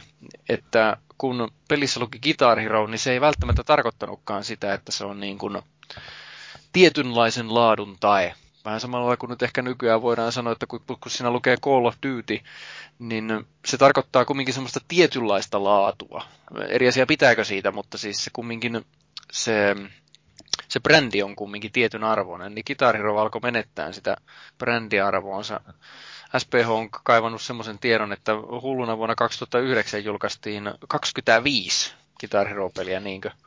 25 SKUta, eli niin kuin SKU on siis tämä tällainen e- erillinen myyntiyksikkö. Eli jos on peli ja pelistä on kitarabundle, niin se on kaksi eri SKUta. Eli näitä tällaisia erilaisia itemeitä oli 25 erilaista vuonna 2009, ja sitähän voi vaan kuvitella, miten paljon se vie jotain varastotilaakin, kun siellä on näitä erilaisia yhdistelmiä yhden kitaran kanssa tai koko bändipaketin kanssa ja niin poispäin, vaikka siitä yhdestä pelistä. No huhu. Eli ju- julkaistiin siis liian nopeasti niitä pelejä. Ja, mutta sitten vielä semmonenkin, mikä oli aika ilmeinen, mitä ei tullut ehkä ihan heti miettineeksi, eli se, että näitä tämmöisiä loistavia rockbiisejä, joita haluaa musisoida yksin tai kavereiden kanssa, niin niitä on kumminkin lopulta rajallinen määrä. Et ei niitä nyt kumminkaan niin kuin ihan loputtomiin ole. Mä oon tuossa kyllä vähän eri mieltä, että hyviä rockbiisejä kyllä riittää. Eri asia on toisaalta sitten, että jos haluaa tällaisia ikonisia ää, klassikkobiisejä, joita, jotka kaikki tuntee, niin niitä on sitten vähän vähemmän. No joo, sovitaan Mutta näin. Onhan se, onhan, se, on, onhan se esimerkiksi rockbandin toi yli 4000 kappaleen biisikirjasto osoittanut, että kyllä niitä kappaleita riittää. Rockissa on aika, aika laajemmalla skaalallakin niitä biisejä, että siellä on aika laajasta laitaa muutakin kuin rockia kyllähän tämä oli tosi surullinen omalla kohdalla tämä Guitar Hero-sarjan kuolema. Niiden olisi yksinkertaisesti pistää sitä tahtia sitten fikkasen höllätä. Omalla kohdalla yksinkertaisesti kiinnostus laskisi ja viidennen osan kohdalla, että ei, siinä vaan, siinä vaan oli joku, että ei tämä enää tuntunut hyvältä. Ei tässä ollut enää oikein mitään uutta ja ei enää pitkään ollut sellaisia mitään kummallisia tai oikeastaan en, ei ollut sellaisia niin paljon enää omia suosikkibiisejä, vaikka oli hyviltä artistilta, mutta ei enää ollut sellaisia suosikkibiisejä tavallaan, mitä oli sieltä aikaisemmissa osissa ollut. Ja kuutosen kohdalla mulla jo jäi ostamatta toi Guitar Hero. Siinä vaiheessa sitten pelin tyylikin muuttui huomattavan paljon, että se ei ollut enää sitä viiteen tähteen pelaamista, vaan sitten tuli erilaisia bonuksia ja muuta vastaavaa, että pystyy yhdestä biisistä saamaan jotain kymmeniä tähtiä. Joo. Oi. Ja kyllä sitten oli, oli tosi surullista, kun luki tänne, että tämä sarja lopetetaan. Niin olihan siinä tietyllä tapaa se oli kohdalla ehkä yksi, yhden aikakauden päätös, ja sitten taas mun kirjoissa se on toisen aikakauden alku. Hienosti sanoa. No, tämä oli kyllä nyt niin hieno, että siirrytään näillä sanoilla tähän seuraavaan. Eli Rock Band. Ja korjatkaa ihmeessä, jos mä olen väärässä. Eli mä, mä oon ymmärtänyt, että tämä nämä Harmonixin hemmojen niin tämä rockbändi oli jo heillä se alkuperäinen unelma, mutta, mutta mitä? Jatka vaan. Siis se unelmahan käytännössä tosiaan tuli sieltä, kun jo Japanissa oli näitä yhdistelmäinstrumenttipelejä, niin se on ollut alusta asti mukana, mutta kun ei ollut uskoa edes siihen yhteen kitarapeliin sen Guitar kanssa, niin se vähän jäi siinä vaiheessa sitten hyllylle, että yritettiin saada nyt jotain ulos ensin. Niin. No, kuten... Se rockbandin startti, äh, niin, tämä rockbandin starttihan meni suunnilleen sillä tavalla, että, että äh, vain puoli vuotta ensimmäisen Guitar Heron julkaisun jälkeen, niin siitä oli jo tullut niin suuri hitti, että Activision osti tämän julkaisija Red Octanein ja sai samalla tämän Guitar Heron IPn mutta ei ostanut Harmonixia, joka oli suorittanut tämän kehityspuolen. Mutta sitten muutama kuukausi siitä eteenpäin, niin sitten MTV, eli tämä musiikkikanava nimenomaan, osti sitten Harmonixin ää, ihan älyttömällä summalla 175 miljoonaa dollaria muistaakseni. Eli niillä oli kova usko siihen, vaikka ei ollut mitään IPtä, siis he, heillä ei ollut mitään Guitar tai vastaavaa tällaista ää, hitti-IPtä olemassa. Ja ilmeisesti usko oli sitten vain yksinkertaisesti niin kova, että sieltä on tulossa jotain kovaa ja antoivat sitten kunnolla resursseja ja musiikkialan kontakteja, joille sitten Harmonix pystyi kehittämään Ramen rockbandin, joka sitten julkaistiin lopulta loppuvuodesta 2007. Jep. Ja, ja tämä rockbandin ideahan nimenomaan oli se, että siinä on se koko bändi. Ja tota, no, kuinka monella oli, oli sellaisia muistoja muuten, että että pieni kämppä, täynnä muovisia soittimia, hirveä meteli, tyhjiä kaljapulloja siellä sun tää, täällä nurkissa ja sitten tota, ilman paitaa olevia hikisiä äijiä tota, lätkii muovisoittimia. Kuulostaa tutulta. Oli siellä naisiakin. ei oo tollasia muistoja. Joo, että naisia ei ollut mukana. Joo, kun päinvastoin oli mukana. Ei ollut ja ei ollut miehiäkään ilman paitaa siellä. Ja siellä ostin tämän rockbandin silloin joskus tuolta netin kautta tila. En ostanut sitä bundlea, missä olisi tullut rummut. Mä halusin itse asiassa jatkaa tuota Guitar Hero pelaamista omalla tavalla, että halusin kokeilla rockbandia. Ja silloin kun sit sai sen PS2-version, niin ehdottomasti tilaukseen ja pelaamisen alle. Muistatteko, mikä säätäminen noiden soitinten suhteen oli? Eikö niitä ollut tosi hankalaa? Ne ei ollut yhteensopivia. Siis ton... Niin, mutta siis meinasin, että niitähän ei Suomeen tuotu paljon yhtään. Ja siinä siis oli... tässä, tässä oli sellainen ongelma, että alun perin kun toi, toi äh, Rock Band julkaistiin äh, Euroopassa keväällä 2008, niin se julkaistiin vain muutamassa maassa. Ja niin. mulle tuli tietysti ennakkotilauksena suoraan ää, Briteistä se. Ja kaik, vastoin kaikkia todennäköisyyksiä mä onnistuin saamaan sen julkaisupäivänä. Että se oli jännittävää, että keskiviikkona, viikon keskiviikkona oli lähetetty sekä soitinpaketti että peli, jotka jostain syystä oli julkaistu erikseen. Soitinpaketti tuli torstaina ja peli ehti julkaisupäiväksi perjantaiksi, niin se oli aika hienoa. Oho. Tosiaan, en, oli, en ta... muista edes, mistä lopulta sain ne soittimet itse. Jostain ne piti penkslata ulkomailta muistaakseni. Siis, siis tämä on aika mielenkiintoista tosiaan, että alun perin muistaakseni julkaistiin tasan kolmessa maassa Euroopassa. Ja jonkun aikaa myöhemmin se julkaistiin sitten lisäs, lisämaissa, mutta mulla on sellainen käsitys, että Suomessa ei koskaan virallisesti julkaistu Rock Band 1. Sitä, Joo, kyllä, myytiin, Joo, sitä kyllä myytiin täällä, kun, kun, kun Gigantti ja GameStop ja tällaiset monikansalliset kansalliset firmat pystyy hakemaan Ruotsin varastoista sitä tänne, koska Ruotsissa se kyllä julkaistiin ja sitten ehkä joku verkkokauppa tai vastaava on tehnyt jotain omaa importtia, mutta virallisesti maahantuontia sille ei koskaan ymmärtääkseni ollut.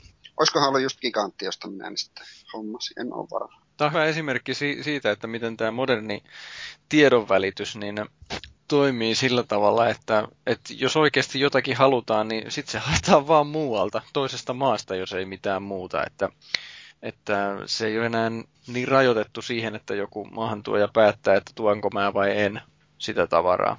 Näinpä. No tota, kertokaapas nyt tästä rockbandin, miksi se oli pitkäikäisempi ja miksi se kesti pitempään kuin tämä, tämä Guitar Hero nyt sitten? Mä uskoisin, että syy on siinä, että Guitar Herossa tavallaan julkaistiin sitä uutta osaa koko ajan. Ja, ja se ei tarjonnut mitään uudistuksia, kun taas Rock Band lähentyi tätä asiaa siten, että julkaisi julkaisi yhden osan ja sitten antoi sen pyöriä vaan ja julkaisi siihen vaan biisejä DLCnä. Ja sitten kun tuli seuraava osa, se toi jotain lisää siihen peliin. Ja sitten taas meni vuosi seuraavasta osasta tai vuosia. Ja sitten taas tuli se osa, joka kehitti hiukan sitä esimerkiksi uudella soittimella. Oli myös se, syy? Aika hyvä homma, näin että se varmaan sai- meni, eli Niin, että hyvä juttu oli myös se, että ne sai importattua ne aiempien pelien biisit sinne. Joo, siis Rockbandilla oli nimenomaan alusta asti tällainen platform-ajattelu, eli ne ei koskaan lähtenytkään äh, siihen, mitä Activision sanoi ihan suoraan siinä vaiheessa, kun ostivat tämän, tämän tänne Guitar Heroin IPn, että tätä täytyy nyt käyttää mahdollisimman paljon, mahdollisimman monella eri alustalla, vaan he tekivät yhden pelin ja siihen hyvän tuen tälle DLClle, että siinä pystyy antamaan näitä lisäbiisejä. Ja sitten toi, ihan oliko se peräti Rockbandin julkaisupäivänä, kun julkaistiin ensimmäiset DLC-biisit, ja siitä lähtien joka ikinen viikko yli viiden vuoden ajan julkaistiin lisäkappaleita Rock Band-platformiin, ja joka ikinen DLC-biisi, joka on julkaistu silloin ensimmäisenä päivänä, on edelleen Rock Band kolmosessa pelattavissa. Et se on koko ajan ollut yhteensopivaa tämä systeemi, että ainoa pieni katkeaminen yhteensopivuudessa tuli siinä vaiheessa, kun Rock Band kolmonen julkaistiin ja mukana uudet soittimet, niin sen jälkeen julkaistu DLC ei enää ole yhteensopiva Rock Band 1 ja 2 kanssa. Kyllä, ja lopultahan se oli sille, että Rock Band 3 oli ihan hillitön biisikirjasto siellä. Niin kuin satoja Jos- satoja jos- biisejä. jos kaikki, kaikki noin vanhojen pelien biisit eksporttaa ja ostaa kaiken DLC, niin se biisivalikoima on yli 4000. Mä muistan, että me vietettiin tämmöisiä, varmaan vietetään kyllä vieläkin, mutta vietettiin niin mökkiviikonloppuja. Niin se oli nimenomaan sen yhden jätkän toi Xboxi piti aina saada sinne. Ne, Se ei niin kun- eniten biisejä. Joo, ju, ju, juuri nimenomaan tämä. Se oli se kone, jolla oli eniten niitä DLC-biisejä sillä kovalevyllä siellä. Sen takia pelattiin sillä hänen masiinallaan. Joo, sama juttu. Minun boksi piti aina kuskata mökiin. Mm? Yritetään toi äh, Guitar Hero-sarjakin, olikohan se neljännen osan kohdalla pikkasen kavuta tuohon uusien biisien kirjoon, että julkaisi siihen tavallaan biisieditorin siihen pelin sisään, että sä pystyisit itse tekemään siitä biisejä, mutta ei se kyllä päihitä tätä systeemiä kuitenkaan, kun ei, se, ei siellä ole kovin sellaista mitään kummosempaa materiaalia, joka on mun korvaan tullut, että mieluummin mä soitan niitä aitoja biisejä kuin muiden tekemiä. Joo, siis Joo. tämä GH, GH Tunes oli tosi rajoittunut, kun se oli, ää, muistaakseni se käytti ihan näitä MIDI, MIDI-ääniä, eli ei, ei kuulostanut mitenkään kovin ihmeelliseltä. Ja sitten siinä oli rajoituksena taisi olla sekä biisin pituudessa että nuottimäärässä, että sillä ei pystynyt tekemään mitään, mitään kummosia epoksia. Että sitten Rock Bandin puolellahan tämä asia tehtiin ää, kertaluokkaa paremmin, kun tuli jossain vaiheessa tämä Rock Band Network, jonka kautta ää, periaatteessa mikä tahansa bändi saa julkaista omaa materiaaliaan ää, Rock Bandin DLCksi ikään kuin, ää, niin että sen ei tarvitse käydä Harmonixin kautta. Okei. Tota, siirrytäänpä nyt tänne muistelemaan sitten aivan erityisesti näitä huippuhetkiä Rock Band-sarjasta, niin e, se mitä minä muistan nyt ainakin erityisesti on, on semmoinen, odotin siltä ihan mukavia suuria, kun Guitar Hero Metallica oli niin loistava, eli tämä The Beatles Rock Band. Niin tota, mä en lopulta sitten kokeillut sitä ikinä, niin minkälainen se oli? Siinähän oli toi äh, Beatlesin, pelkästään Beatlesin materiaali, toisin kuin näissä Guitar Heroissa, niin joissa oli myös tämän bänd, nimetyn bändin lisäksi jotain muuta materiaalia, joka jollakin tavalla saattoi ehkä liittyä tämän pääbändin uraan. Ja biisejä, jotka itse asiassa pääbändi on coverannut, esimerkiksi tämä tulee mieleen, Guitar Hero Metallicassa oli tämä Stone Cold Crazy, jonka Metallica on coverannut, mutta oli siinä pelissä alkuperäisversiona. Että Beatles keskittyi pelkästään tähän Beatlesiin. Äh, 45 kappaletta Beatlesiltä laidasta laitaan ihan niin kuin koko uralta, mukaan lukien jotain singlejä, joita ei albumilla ollenkaan, kun sehän oli ehkä vähän sitä 60-lukua, että kaikki ei tullut koskaan albumille. Ja kaikkien biisien taustalle on huolella suunniteltu visuaaliset efektit ja visiot, jotka täsmää näihin biiseihin, esimerkiksi Yellow Submarine-elokuvan pohjalta, ja kaikki, mitä kuvastoa nyt näistä Beatlesin biiseistä on, onkaan aikojen mittaan kertynyt. Ne oli ihan Ja- piru hienoja, ne, just niissä hippivaiheen biiseissäkin ne oli niin psykedeellisiä ne Ne videot just siinä, se- mitä pyöri taustalla. levyn kansien ja elokuvien ja kaiken tällaisen pohjalta niitä huolellisesti tehty ja ää, hengissä olevat Beatlesit ja puoleiden perikunnat oli mukana hyvin, hyvin tarkasti vahtimassa, että asiat toimii. Kyllä, ja Ringo Starr ja Paul McCartney hän kävi jollain, oliko E3-messuilla tuota mainostamassakin. Kävivät lavalla siellä Aika- aika. Joo, mäkin muistan. Ne oli vähän, Se herätti vähän myötä häpiää kyllä. niin ne vähän patsasti, että mitä hän täällä pitäisi tehdä. Niin, niin. Beatlesissään tuli mukana tällainen uusi ominaisuus kuin harmonialaulu, eli äh, Beatlesille hyvin äh, tällainen oleellinen ominaisuus ilman muuta, eli äh, kolme laulajaa pystyy samaan aikaan olemaan ja laulamaan harmonioita. Et sitähän ei koskaan tullut tuonne Guitar Heron puolelle. Joo, ja nehän jatku myös Rock Band kolmosessahan oli ne. Joo, siis tämä oli nimenomaan tällainen uusi ominaisuus, että se oli edelleen tuossa myöhemmin tulleessa Green Day Rock Bandissa ja sitten tuossa Rock Band kolmosessa luonnollisesti. Ja Lego Rock Bandihan tuli kans, missä vaiheessa oli se tuli. Joo, nää, nyt se oli... oli ihan jees, siinä oli ihan hyviä biisejä. Tämä oli itse asiassa ihan mielenkiintoinen sattuma. Tämä tuli just siinä hulluna vuonna 2009 toi, ää, näiden molempien ää, franchisien tämä koko perheen versio, eli Lego Rock Band ja sitten Band Hero, niin ne julkaistiin samana päivänä. Ai Joku varmaan ajatteli, että toi on niin eri yleisön peli, että ei se meidän myyntilukuja haittaa.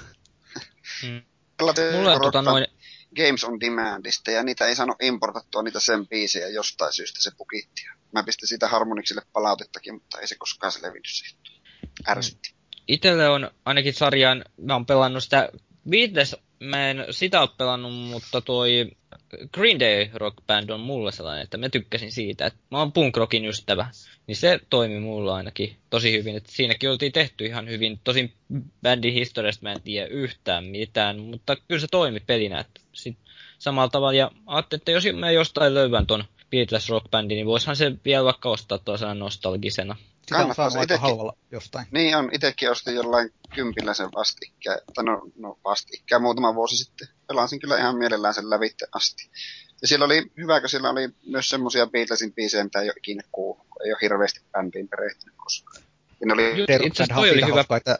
Niin, sanomaan. Joo, siis toi oli just se pointti kanssa, minkä mä unohin mainita tämän Metallikan kanssa, että mä en ollut kauheasti perehtynyt Metallican musiikkiin. Kyllä me nämä suurimmat hitit tiesin, Enter the Sandmanit, Master of Puppets, mutta kyllä tuli paljon sellaisia erilaisiakin biisejä, For the Bells Dolls ja monia muita. Ja toi on just hyvä näissä ollut. Green Dayssäkin niin tuli mo- monta uutta biisiä, mitä mä en ollut bändiltä aikaisemmin kuullut, vaikka ne on ollut tunnettuja. Niin tää on just ollut parasta näissä peleissä toi oli Green Day Rock Bandissa aika mielenkiintoista, että yhden ainoan DLC-paketin ostamalla siihen sai kolme albumia kokonaisuudessaan. Eli siinä oli kaksi albumia itsessään mukana ja sitten oli yksi albumi yhtä DLC-pakettia vaille kokonaan. Okei. Okay.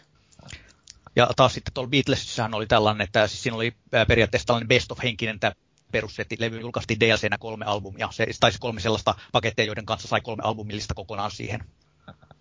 Tota, puhuttiinhan tästä Rock Band Networkista jo Mä mainitsin sen parilla sanalla, mutta ehkä siitä voisi mainita sen verran enemmän, että se on, äh, siis, se on siinä suhteessa mielenkiintoinen, että se, siis se oli tämän, tämän Microsoftin XNA Creators Clubin kautta toimiva äh, julkaisujärjestelmä, jossa, jossa niin toi, toi bändit tai kuka ikinä niitä ää, biisitoteutuksia tekeekään, niin saa periaatteessa ihan ton ää, ammattitasoisen ää, version siitä kappaleesta sama, samoilla työkaluilla, mitä Harmonix itse on käyttänyt niiden biisien ää, nuotintamiseen.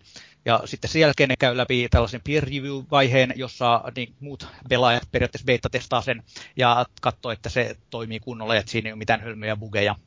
Ja sitten sen jälkeen, se, kun se on todettu, että se pistetään myyntiin ja bändille itselleen tulee 30 prosenttia siitä myyntihinnasta. Se on ihan tuolla äh, kauppapaikalla sen näiden normaalin DLC-biisien rinnalla. Että esimerkiksi Rock Band 3 valikossahan on erikseen, että on Rock Band ja Rock Band Network, että saa valita kumpia biisejä haluaa katsoa. Ja tässä on siinä suhteessa jännä, että se tarjoaa niitä Rock Band Network-biisejä, vaikka niitä ei olisikaan omalla alueella tarjolla. Siinä on nimittäin sellainen rajoitus, että täytyy olla tämä XNA Creators Clubin tämä jakelu, kunnossa siinä maassa, minkä tunnusta käyttää. Ja Suomessahan sitä ei tietenkään ole tarjolla, eli ainoa tapa saada Xboxin kanssa näitä, näitä biisejä on tehdä tunnus jonnekin muualle. Esimerkiksi mä tein Jenkkitunnuksen pelkästään sitä varten, että pääsisin nostamaan näitä Rockman Network-biisejä. Siellä on paljon tällaista aika mielenkiintoista materiaalia, mitä ei, mikä ei ehkä, ehkä niin kuin tällaista mainstream DLC-julkaisua olisi koskaan saanutkaan. Aika marginaalista tavaraa ja sitten yllättäen aika paljon jotain suomalaisiakin, mitä mä lasken, että oliko sillä peräti viteri suomalaista bändiä RBNssä julkaistu. Nyt kun otetaan huomioon tämä, tämä DLC-päivitystyyli, niin voidaanko sanoa, että Rock Band-sarjan ehdoton tämä kohokohta, kulminaatiopiste, vähän niin kuin GTA Vitonen siinä omassa sarjassaan, niin oli nimenomaan tämä Rock Band 3 sitten. Kyllähän se niin mahtaa olla se käytännössä hioi tuon konseptin hyvin pitkälle kohdalleen ja siinä tuli sitten nämä harmoniat, mitä oli Beatlesissa tullut mukaan, niin näihin Rockman biiseihin mukaan. Ja sitten tietysti kun rummut on mun suosikkisoitin ollut siitä asti, kun ne Rock Band 1 tuli, niin symbalien lisääminen rumpuihin niin oli erittäin mieluista. Ja tässä on myös tämä yksi oikein hauska eteenpäin ajatteluaihe, mikä on Harmonixilla ollut. Eli kaikki kappaleet ihan alusta asti, mukaan lukien Rock Band 1 levybiisit ensimmäiset, niin niissä on mukana nämä pro-rumpuraidat. Eli vaikka niitä ei koskaan näkynyt aikaisemmin, niin vasta sitten kun tuki kolmosessa tuli, niin kaikki biisit tukee välittömästi niitä symboleja ihan oikein. Samalla tavalla kuin Rock kolmosen biisit. Ok. No, rockbändiä näkään nyt ei enää ole niin hirveän aktiivisesti, niin miten tämä rockbändi nyt sitten Fade Away siinä julkaistiin tosiaan tauottaa DLCtä joka viikko ää, viime huhtikuuhun asti, jolloin sitten julkaistiin viimeisenä, viimeinen kappale. Mutta tämä Rock Band Networkin julkaisukanava on edelleen olemassa, että siinä on viimeisiä, viimeisimmät kappaleet tällä hetkellä julkaistu lokakuussa. Viime vuonna? Viime vuonna lokakuussa, joo. Eli okay. ni, niitä on tullut edelleen, mutta siis no ihan siitä on vuotta, kun toi Rock Band DL, normaalikin DLC lopu, että sitä on tosi pitkään tuettu. Niin, eli varsinaisesti ei ainakaan niin dramaattisesti tämä rockbändi niin kuin koskaan kuollut pois oikeastaan, että se vaan ohjattiin se ehkä va- vaan resursseja muualle. Se lopetettiin siinä vaiheessa, kun Harmonixilla alkoi muut projektit painaa päälle, kuten esimerkiksi tänä vuonna oletettavasti julkaistava fantasiapeli Xbox Oneille. Ihan hyvä syy. Eikö näitä tullut kuitenkin vielä, nyt tuli tämä Rock Band Blitz muistaakseni tähän nimikkeen alla kuitenkin vielä, tämän Rock Band nimikkeen öö, alla? Joo, se oli toi, öö, se oli, muistutti itse asiassa hyvin paljon näitä, näitä, näitä äh, amplitude- ja frequency-pelejä, mitä Harmonix joskus äh, ennen muinoin teki. Ja se käyttää vain rockbandin olemassa olevaa biisikirjastoa, että se on tällainen perinteisempi rytmipeli ehkä. Ja se oli, toi mukanaan 25 uutta, jotka kaikki uh, oli automaattisesti Rock Band kolmosessa pelattavissa. Eli osti Blitzin, niin se toimi uh, sekä omana pelinään että halpana uh, trackbackinä. Joo. Mulla olisi vielä yksi asia, josta voisi nopsasti mainita, että oliko tässä minkälainen verkkopeli pelaajamääriltä, että löytyykö seuraa aina kun halusi?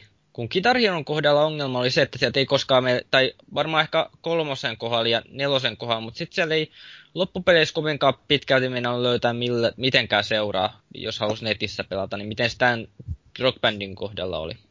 Mulla on käsitys, että yllättävän hyvin löytyi. Toisaalta mä en kos- koskaan kovin paljon mennyt noissa julkisissa peleissä, että se oli enemmän se, että kerättiin kaveriporukkaa ja pelattiin sillä. Ja manattiin tätä Rock Band 3 rajoitusta, eli ää, en tiedä jonkun historian painolastin takia, niin ää, kitara, basso, koskettimet yhdistelmästä saa mukaan ainoastaan kaan, eli niitä ei kaikkia saa nettipeliin samaan aikaan.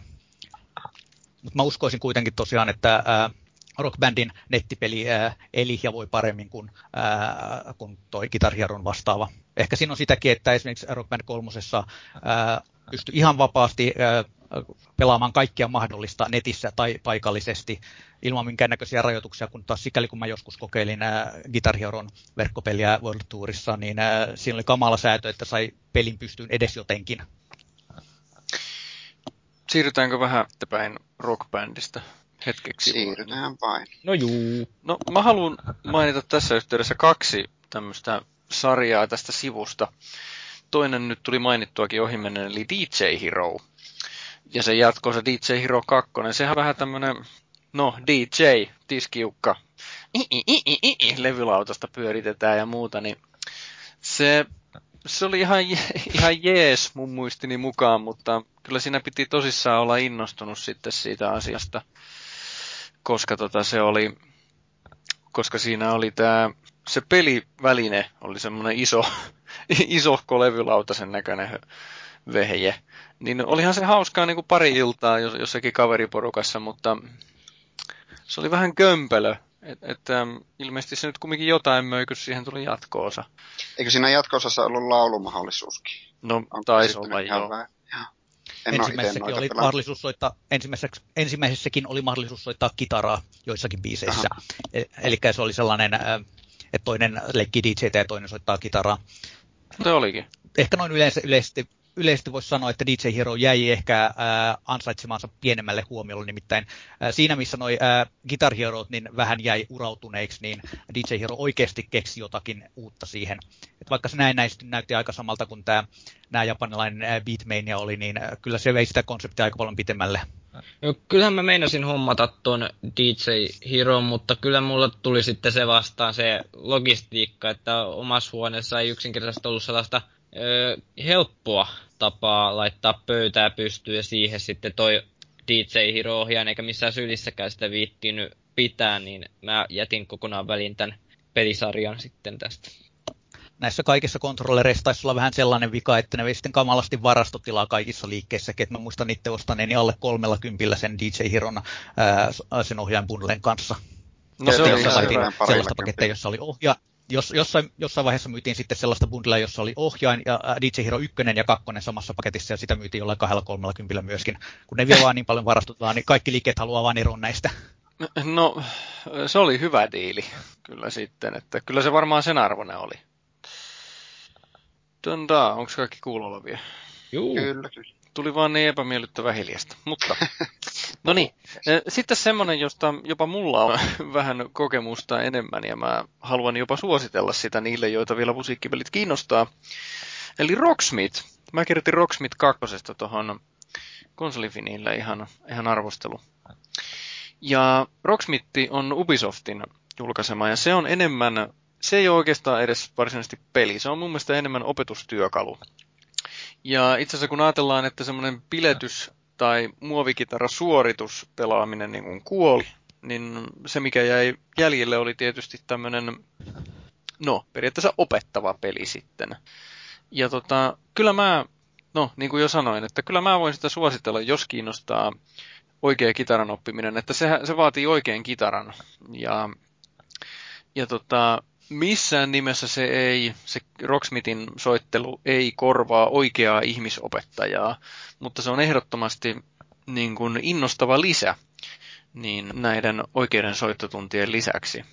Ja Rocksmith ykkösellä ja kakkosella, eli 2014 editionilla, niin nehän nyt on enemmänkin vähän niin kuin vähän päivitetty versio siitä, että oikeastaan mä toivon, että jos tulee vielä seuraava Rocksmith, niin se on ehkä enemmän sitten joko se on selkeästi erilainen, en kyllä tiedä miten se voisi olla selkeästi erilainen, tai sitten mieluummin se, että jotenkin näkyvällä tavalla jotain DLCtä tulee siihen.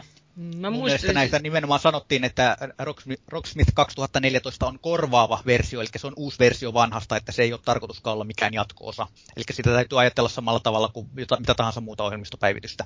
Mitä me kuuntelin, niin eikö tässä ollut mukana toi Slashi kehittämässä tätä peliä? Se oli ainakin jossain Radiorokin haastattelussa puhuttiin, niin että se olisi ollut tässä Rocksmithissä mukana. Jaa, en muista, mutta kuulostaa kyllä ihan todennäköiseltä. Joo, en ole kyllä itsekään kuullut tuommoista. Joo, no itä, itä ajattelin, että voisi hommata tän, että tämä voisi ehkä innostaakin tuossa, kun mulla on tuo kitaran soittaminen nyt jäänytkin tuohon taustalle, tämä voisi olla sama, että kävisi vaikka yhtä biisiä harjoittelisi sieltä, niin se voisi olla ihan miellyttävääkin. Joo, itsekin tuo hommasi ja kyllä se tuota vaikutti ihan pätä, mutta lähinnä tuo nyt jäi sitten sisustuselementiksi mulla tuo kitara tuonne. Aika vähälle käytölle on jäänyt. Pitää jossain vaiheessa koittaa paneutua. Vaatii kärsivällisyyttä. Kyllä siitähän se, on... se jatkaa, siitähän se jatkaa, minkä toi Rock Band 3 käytännössä aloitti tällä Pro-kitarallaan, eli ihan oikea kitaraa tämän, tämän, tämän muovi äärenkuttelun sijasta. Että se vaatii valtavan paljon panostusta, eikä yhtään sovellu oikein tällaiseen bilekäyttöön. Ei, ei, Joo, ei. ei missään nimessä. Si- siinä voi soittaa kyllä kaverin kanssa, mutta no, se, se ei ole mikään pilepeli. Se on, se on nimenomaan juuri, niin kuin nyt periaatteessa oikein kitaran kanssa vaatii, että molempien pitää reenata sitä biisiä ja niin päin pois, että se on, se on ihan toisenlainen peli tai tämmöinen puolipeli. Mm, eli kun lait, eli kun laitat Sevenfoldin biisin soimaan, niin voi, jos ei ole soittanut aikaisemmin, niin vai, varma feili vai? No totta kai. Säätää et, lennosta et, sitä vaikeustasoa aika jännästi, että ei siinä fe, feiliä tuu, vaan, vaan se helpottaa sitä ihan pirusti. Joo, ja sitten oli hyvä muuten, kun muistutit tuosta.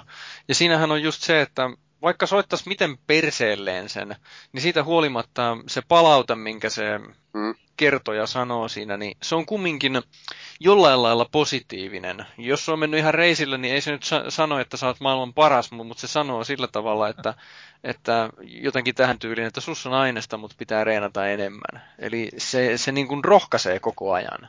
Joo, niin. Ja sitten se aina ehdotteli seuraavia biisejä ja tämmöistä. Se on tämmöisiä mukavia, fiksuja juttuja. Joo. Ei tule heti, että you suck. Joo, siis sillä että Siis tietynlaisia suorituspelaajia, justiinsa se, se, että just sanotaan, että you suck ja muuta, niin se, niin kuin saat, se saattaa motivoida, että en, en varmasti. Mutta sitten taas on just tämmöinen toisenlainen lähestymistapa, että, että miksi suotta mollata toista, kun voi rohkaistakin. Niin mun, mun mielestä ainakin näin vähän vanhempana, niin motivoi ehdottomasti enemmän juuri nimenomaan tämä, tämä rohkaisevampi lähestymistapa. Kieltämättä kyllä se varmaan itselläkin motivoisi tollanen kuin se, että jätä vaan se kitarasuosio sinne telineeseen tai tollanen vastaavanlainen, niin ei se motivoi, mutta sitten kun annetaan vähän sellaista palautetta, että mitä kannattaisi kehittää, niin se voisi olla sitten ihan okei, okay, ja just sellaista rakentavaa palautetta, kun se antaa, niin se on mun mielestä se motivoivampi tekijä, missä tahansa pelissä. E- ennen kuin ruvetaan viisasteluun osioon tässä, niin, niin tota, ehdottomasti nyt, nyt pitää mainita semmoinen mahti kakkakikkare, joka jossakin vaiheessa tuli, kun Konamin Rock Revolution. Kertokaapa lisää tästä. Mä tunnust, mun täytyy taas tehdä tunnustus. Tota, noin, mä meinasin säälistä ostaa tämän pelin, kun kaipasi jotain pelattavaa, mutta tuli järkiin, niin enkä viittinyt edes kokeilla kai se oli tällainen pakollinen yritys päästä näille äh, isoille länsimaisille markkinoille, kun Konami alun perin oli vastuussa näistä musiikkipeleistä siellä Japanissa, mutta se ei hirveän hyvin onnistunut. Että se, äh, noi arvostelut pyöri ehkä jossain 40 pisteen korvilla, ja kaikki biisit oli kovereita, mikä ei taas siinä vaiheessa enää ollut kovin hyväksyttävää. Ja, ja sitten toi se ainoa oma kontrolleri oli rumpukontrolleri, joka oli taas sitten aivan älyttömän huono. Että siinä oli periaatteessa noin symbaalit mukana, mutta ne oli kaikki samassa tasossa kuin päditkin. Eli se oli vähän omituinen. Ja sitten se, olihan se hudikin nyt huomattavan omituinen, että se tuli sieltä ylhäältä alaspäin, kun me oltiin totuttu siihen vaakatasostu, että ne tulee ne Joo, että ne, oli, oli sama, samannäköinen aika, aika paljon itse asiassa kuin nimenomaan nämä japanilaiset ää, musiikkipelisarjat 90-luvulla oli, että siinä oli, oli ihan niin kuin pystysuorat ne kaistat. Jep. Ja oli, oli, olikohan siinä vielä myös se sama juttu, mikä ää, alkuperäisessä Drummaniassa, että ää, bassorumpu on oma kaistansa, joka on huomattavan paljon vaikeampi havaittava kuin tämä, tämä rockbändissä tullut se, että se on vaakaviiva keskellä sitä kaistaa. No siis tämä kuvan perusteella, mitä mä katselen nyt, niin se näyttäisi olevan tuollainen keskel oma, oma paikkansa. Mutta siis joo, toi on ainakin uskoisin, että kun on tottunut siihen, että vaakaviistos, kun ne, tai silleen pikkasessa, olisiko se joku 20 asteen kulmasta jossain vastaavassa, kun ne tulee, niin tollainen yläviistossa, niin se on meille vaikeampi tottua siihen. Ja muutenkin, jos musiikki on coveri ja esimerkiksi toisessa pelisarjassa ne on ihan aseja, niin kumman nostaa, niin se ei, ei ole oikeastaan vaikea päättää. 40 pisteen pienoilla tuntuisi metakritiikissä olevan tuo. että kertoo jotakin. Kyllä kyllä sitä halvalla sai jossain vaiheessa. No, no niin, mutta ei, ei, ei halpa, vaikka olisi kuinka halpa, niin sitä aina välttämättä ostaa kannata. Mulla on valtavan paljon pelejä sitä varten, kun ne on ollut halpoja, mutta sitä en ole ostanut. Joo, vähän sama itselläkin. Olihan tämä Prison Break Conspiracykin näyttäisi olevan 42. Ja voit arvata, minkälainen kokemus mulla oli se, niin ehkä mä oon tyytyväinen, että mä jätin tämän väliin tämän Rock, Rev- oliko tämä Rock Revolution vai? Joo, ilmeisesti noudatteli just tätä samaa nimeä, missä sarja kuin on Dance, Dance Revolution ja Karaoke Revolution aikaisemmin. Todennäköisesti joo. Hyvät herrat, nyt eletään sinne jälkiviisaasti musiikkipelien jälkeistä aikaa, niin mitä jäi käteen? Hyviä hetkiä. Hyviä hetkiä, mutta no esimerkiksi SPlle vissiin jäi semmoinen huomio, joka ei ihan heti tuu mieleen, eli se, että nämä pelit toimi mielenkiintoisena markkinointikanavana. Joo, siis mulla on itsellä paljon ollut sitä kokemusta, että esimerkiksi GTAssa on soundtrackilla soinut joku biisi, jonka on todennut, että toihan onkin hyvä. Sitten on selvittänyt, että mikä bändi se on ja ää, ostanut ison kasan levyjä. Ja aikaisemmin taidettiin mainita justiinsa, että on löytynyt esimerkiksi Metallica ja Green Dayn tuotannosta jotain kappaleita, mitä ei ole aikaisemmin kuullut. Niin ihan tällä tavalla on sitten ää, nykynuoriso löytää paljon uutta musiikkia ja vanhempaakin musiikkia, koska vanhat klassikot ei välttämättä ole tuttuja, niin näiden pelien soundtrackien kautta, ei pelkästään musiikkipeleistä, vaan justiinsa esimerkiksi GTAsta tai mistä ikinä näissä, näissä peleissä, kun on niin paljon nykyään tätä rock-soundtrackia. Näitä oli mukana sitten tällaisia mielenkiintoisia bundle-juttuja, että esimerkiksi ää, Soundgardenin kokoelmalevy julkaistiin samoihin aikoihin kuin toi Guitar Hero Warriors of Rock. Ja se kokoelmalevy oli bundlattu mukaan näihin Guitar Hero mukaan. Ja se sai sitä kautta levyksi todella suuret myyntiluvut. Tuossa itsellä ainakin, mitä voisin nyt sanoa noista, että tai ainakin näiden pelien kautta mä löysin tämän Mötley Crue työn, että niiden biisihän oli siinä Guitar Hero 2, ja mä tykkäsin sitä ja älyttömästi. No sitten Sum 41, Fat, Sum 41 tuli mun suosikkiyhtyeeksi ja tuli hommattu, kuunneltu niittenkin musiikkia. Ja sitten oli vielä just tälle pikkuhiljaa näitä yhtyeitä on löytynyt ja tulostettu niiden tuotantoa sitten Mötley Crue on siitä, on siitä hyvä esimerkki, että vuonna 2008 julkaisivat uuden sinkun Saints of Los Angeles ennen uutta levyään, ja se julkaistiin saman aikaan normaalina sinkuna ja rockbandin DLCnä, ja rockband-versio myi yli kolme kertaa enemmän kuin se varsinainen sinkku. Okei, okay. eli siis taloudellista potentiaalia aika hurjasti sitten oli ainakin. Mut... Ihan mielenkiintoinen pikku trivia on myös se, että esimerkiksi Guns N' Roseshan teki 14 vuotta, kun se oli tätä Chinese Democracy-levyä, ja äh, ihmeteltiin, että tuleeko sitä koskaan enää, niin, niin, niin äh, Rock Band 2 oli sitten ensimmäinen virallisesti julkaistu biisi siltä levyltä, ja sitten se tulikin myöhemmin samana vuonna. Joo, muistelinkin tämmöistä, joo. M- mun mielestä ihan siitä juttuja, että ne niin kuin ymmärsi hyödyntää tätä mahdollisuutta sitten silloin, kun sitä oli. Äh, mutta meni sitten vähän huonomminkin.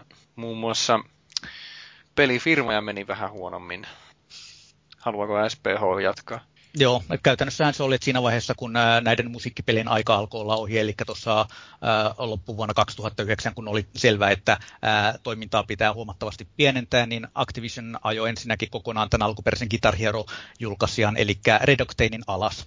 Ja sitten myöhemmin samana vuonna ää, sitten totesivat, että ää, että Guitar Heron kehittäjä jatkossa, jos sitä nyt on tulossa edessä, niin vaihdetaan ja Neversoft sitten äh, samalla kenki kolmasosan väestä pois. Et siinä oli sitten tämä hyvin pian sen jälkeen kyllä totesivat, että ei tule enää uutta Guitar Heroa ainakaan vähän aikaan, että se on nyt toistaiseksi hyllyllä. Mitä Neversoftille kävi? Toni Haukkaakaan enää tuu, niin onko ne tehnyt mitään? Mä en, enpä osaa sanoa, onko ne jotain tehnyt sen jälkeen. on Tony olemassa Hawk... vielä. On, on, on olemassa, että kyllä henkilöstö ihan kohtalaisesti, mutta ää, Tony Hawkkin onnistuttiin tehokkaasti tuhoamaan ää, sen jälkeen, kun ryöstöviljelevät, niin ilmeisesti oli just näiden musiikkipelien, näiden muovikontrollerien ää, menestyksen sokauttama hieno idea, että tehdäänpä tällainen muovinen skeittilautakontrolleri, ja se sitten floppasi ihan älyttömästi. Mm. Onko kukaan teistä saavuttanut uusia sosiaalisia kontakteja näiden soiton avulla? Tyyliin justiinsa, että no niin kuin mulla kävi, että mut kutsuttiin soittaa rockbändiä sillä tavalla, että mä tunsin yhden kaverin, joka tiesi, että minä pelaan, joten se pyysi minua, kun tarvittiin yksi lisää tähän bändisoittoiltamaan rockbändin avulla. No, ei ehkä uusia kontakteja, mutta ainakin vanhat kaverit tuli mielellään aina istumaan iltaa, kun oli rockbändi meidän kämpillä. Niin, kaljakassin kerran. Niin, kyllä. No semmoista edelleen, ainakin. Edelleen on satunnaisesti käytössä esimerkiksi Onaillassa toi rockband, että itse asiassa tälläkin hetkellä on mun noi soittimista valtaosa on toimiston nurkassa edellisen saunaillan jäljiltä, että joskus kun sellainen olo tulee, niin roudaan Xboxin sinne ja pelataan videotykillä ja hauskaa on. Ei mulla ole tullut uusi, tai uusi sosiaalisia kontakteja pelien kautta, vaan lähinnä mä oon nyt kaverin luona käynyt pelaamassa ja se on sitten siinä ollut. Ei ole mitään kummallisempaa. Vanhojen kaverien kanssa pelaamista se on enemmän tosiaan, että ei niinkään uusia hauskuuden lisäksi oli, oli sitten semmoinen ulottuvuus, jonka näki varsinkin YouTubessa sitten, että että tota, joku sanoo kameralle, että luuletko, että sen ja sen biisin pelaaminen expertillä on mahdotonta? Ei ole. Ja, ja sitten, sitten kamera kääntyy sen kavereihin, joka katsoo sieltä taustalla viisi kuntia vaan tuijottaa. Ja sitten se jätkä soittaa sen biisin expertillä läpi. Ja kaverit vaan tuijottaa sillä takana justi se, oo, vitsi sä oot kova alfa oo, niin kuin just niin vertaisten palvonta tulee siinä hyvin esille tämmöisessä... Tuli, tota, on, tuli mitä, tota... No jotain 18-vuotiaita ne kundit siinä videossa. Tuli tota mieleen tosta se, kun oli kova juttu aikanaan Guitar Heron aikana, kun te nää pelas näin niin sanottuja FC-versioonit niistä biiseistä, eli FC tarkoittaa full combo, sä et missään kertaa menetä sitä kerroita, tai sä et missään kohdassa tavallaan, sulle käy sillä tavalla, että sä anteeksi ootas, mulla meni ajatus. Siis sä et failaa sitä biisiä, sä et lyö kertaakaan ohi sitä. Joo, täällä on jotain ihme rutinaa nyt tällä hetkellä, niin mulla meni joo, niin, joo, niin on, mm. mutta jatka vaan. Niin, siis full combo. Sä et kertaakaan missaa, sä et kertaakaan myöskään osu ohi. Biisi menee täydellisesti Kertaakaan läpi. ei soita, Niin. soita ylimääräistä.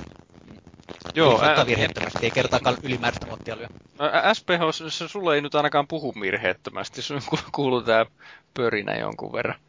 Joo, niin tässä oli kova juttu, kun oli näitä eri nimimerkkejä, ketkä yritti suorittaa näitä biisejä sitten täydellisesti. Ja näinä Ustreamin kauttahan ne yritti soittaa varsinkin tämä True Fire and Flames biisi, niin siellä oli useat katsojia, kun se yritti vetää sen täydellisesti sen biisin läpi.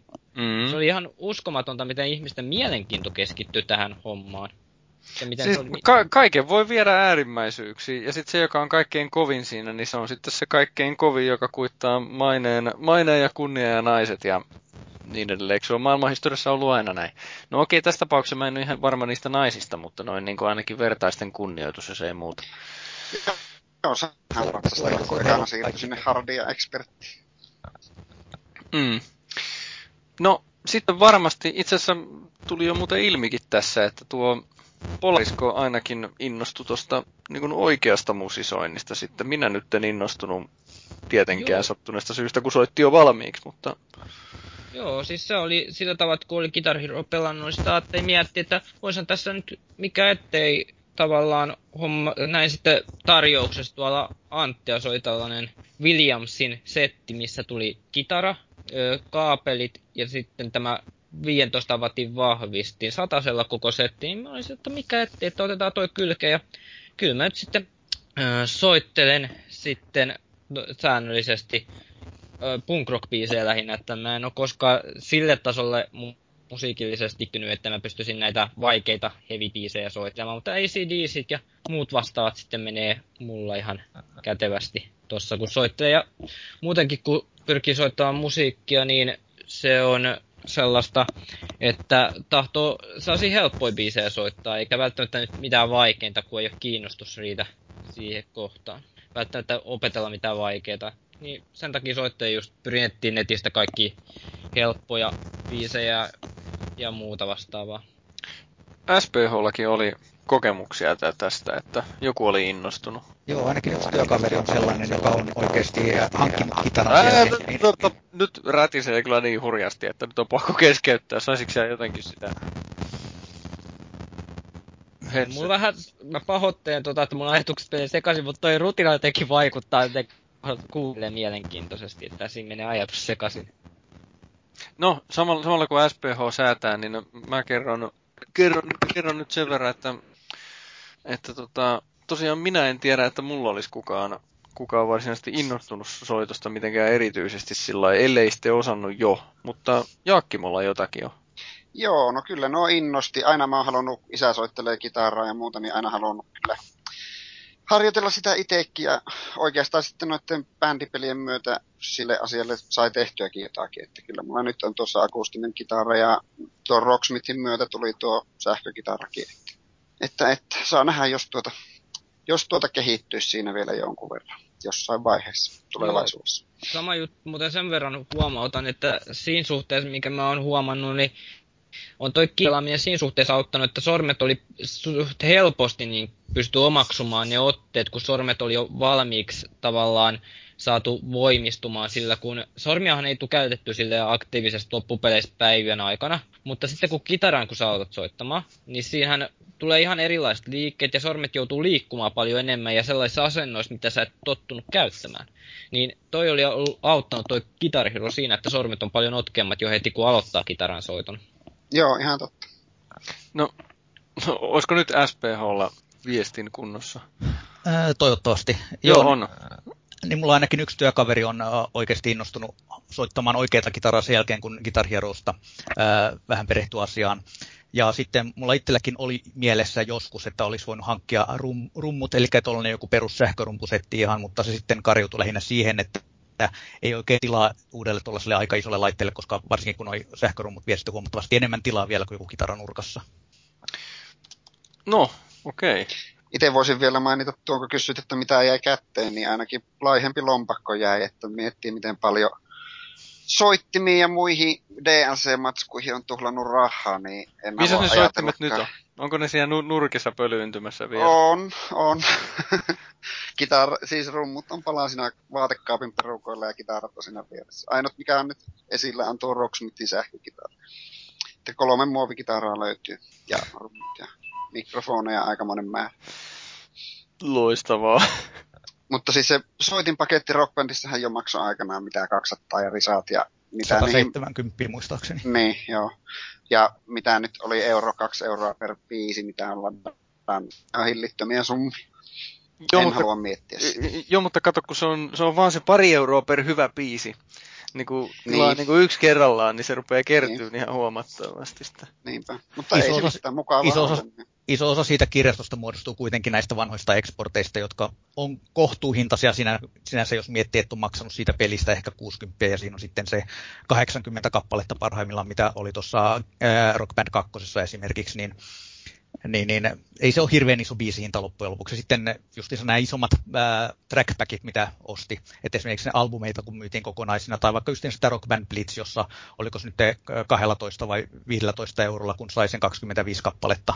Mm, Kyllähän tuossa oli silloin, nähän just julkaisi vähän tavallaan näitä, ainakin Guitar tehtiin näitä Greatest Hits ja Smash Hits kokoelmat, missä on niitä biisejä nyt uudelleen jo origin, originaaleina, alkuperäisen esittäjän versioina.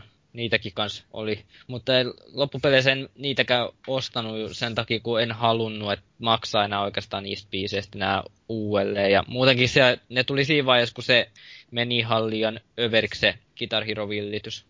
Ja Siinä muutenkin vaihe- pelivill- siinä vaiheessa oli helppo rahastaa sillä, että niitä vanhoja suosikkeja julkaistiin uudestaan. Se, sehän oli käytännössä vain vanhalla enginellä tämä Greatest Hits tai Smash Hits, sehän on sama peli ää, Euroopassa ja Jenkkilässä eri nimellä. Niin, niin, ää, se on sama vanha engine, en muista oliko se Guitar Hero 5 enginelläkö nyt tehty, niin, niin, niin siihen vaan läiskä, läiskästyi uudet biisit ja siinä se ja siinä, siinä oli sitten näitäkin ärsyttävyyksiä, että kun jostakin, jostakin kappaleista oli live-versiot, ja ne live-versiot ei ole koskaan ollut yhtä hyviä kuin nuo alkuperäiset studioversiot. Siis tota, meinaakko, että niinku li- live-versio jostakin biisistä ei ole koskaan niin hyvä kuin studioversio? Siis ää, soitettuna, siis nimenomaan nämä musiikkipeliversiot. Siis sen huomaa esimerkiksi siitä, että kun ää, Iron Maidenin paketissahan on 12 biisiä, joista kolme on, ää, on- kolme on live-versioita tuossa rockbändissä, niin, niin, niin se versioissa on vähän sellainen ongelma, että kun ne so- lauletaan pikkusen eri tavalla kuin mihinkään on levyltä tottunut, niin siihen on aika vaikea sopeutua, jos ei ole kuunnellut kamalasti livelevyä tai nähnyt monta kertaa livenä. Ja sitten se soitto on, soitto on ehkä pikkusen epätarkempaa ja ää, sellaista, että siis se, ei, se on peli sopii ehkä vähän huonommin, vaikka se niin kuin noin niin kuin fiilikseltään saattaa toimia hyvin. Mä ymmärrän itse asiassa, mitä sä tarkoitat. Mä nimittäin tulee mieleen tällainen yhtiö kuin Papa Roach. Niin niillähän on tää kuuluisa biisi Last Resort, niin jos mä olisin joutunut soittamaan sen biisin live-version, niin siinä olisi seonnut nimittäin levyllä ne soittaa sen intro-riffin paljon hiljaisen tai hitaammalla tahdilla, mutta sitten liven, tai livellä ne soittaa sitten kauhean todella nopeutettuna sen riffin läpi, niin jos se, mä oon tottunut sen studioversioon, niin se livenä kuulosti todella, todella omituiselta. Näihin sanoihin päätämme viikon keskustelumme musiikkipeleistä ja kuunnellaan vähän tunteikasta taukomusaa ja mennään sitten palautteisiin.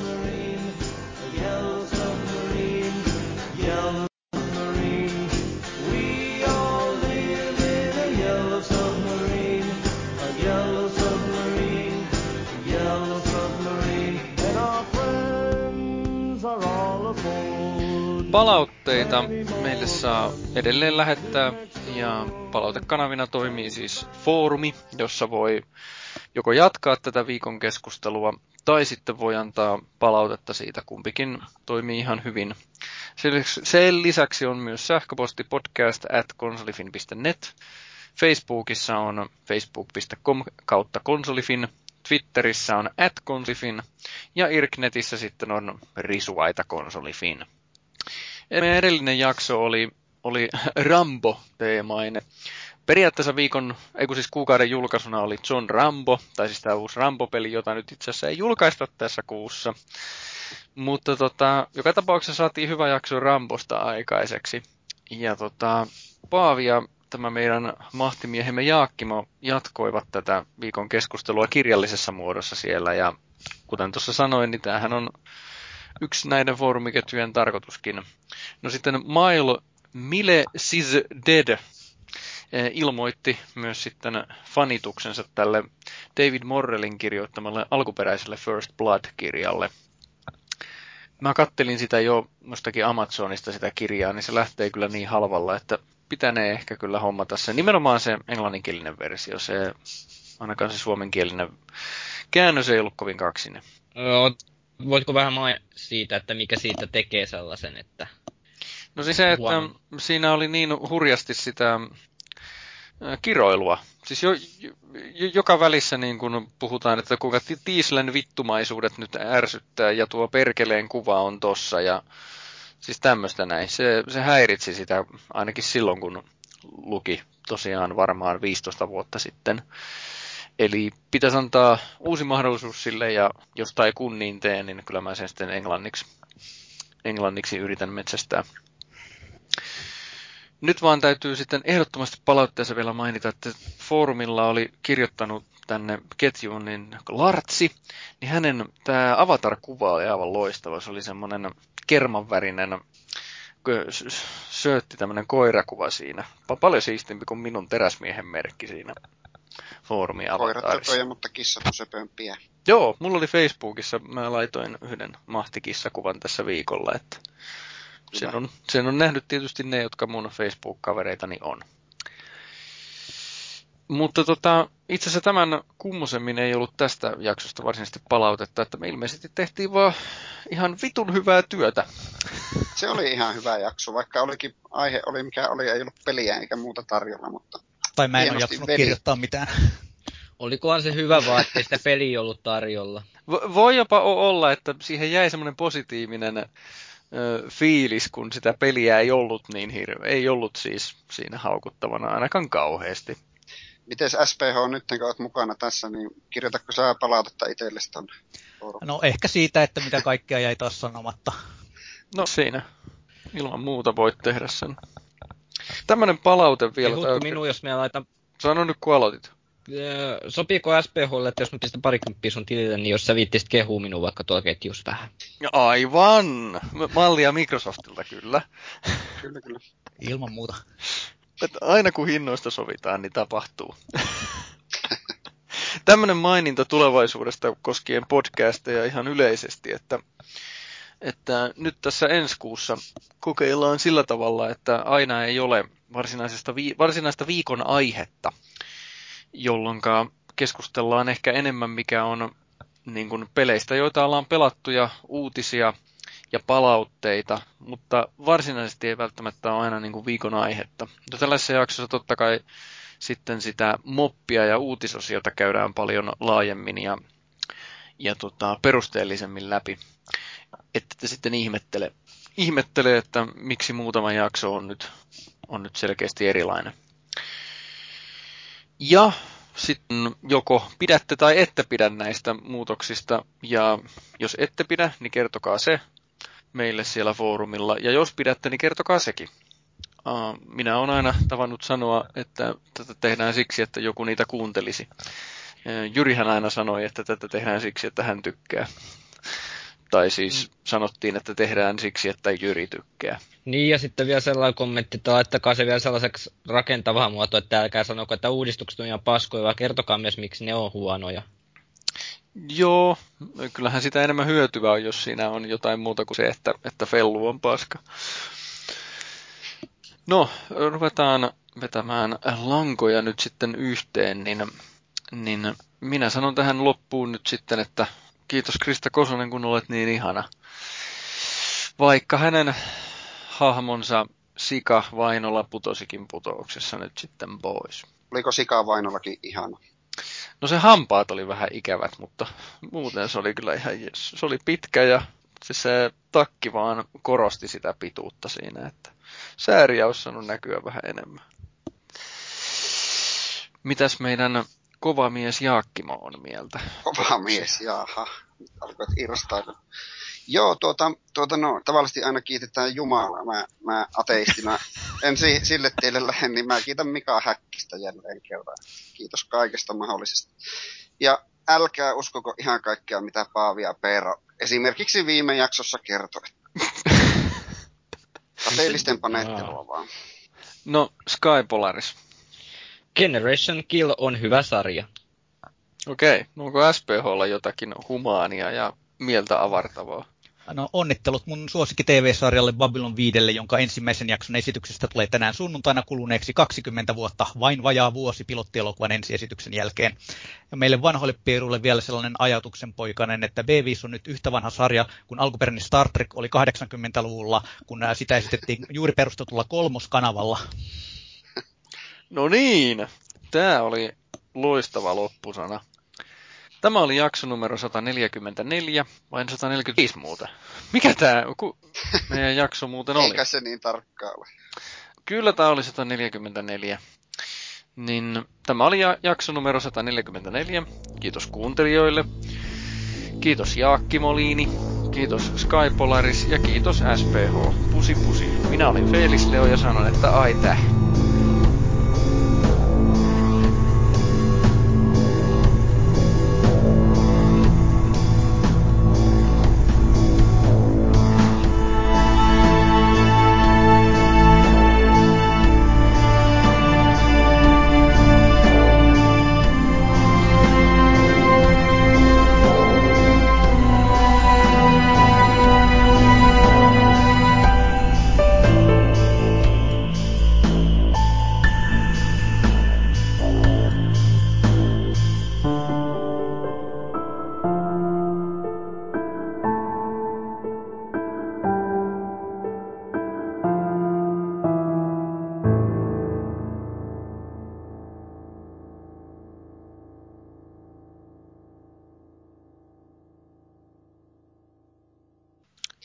Tämä muuten oli jakso 145.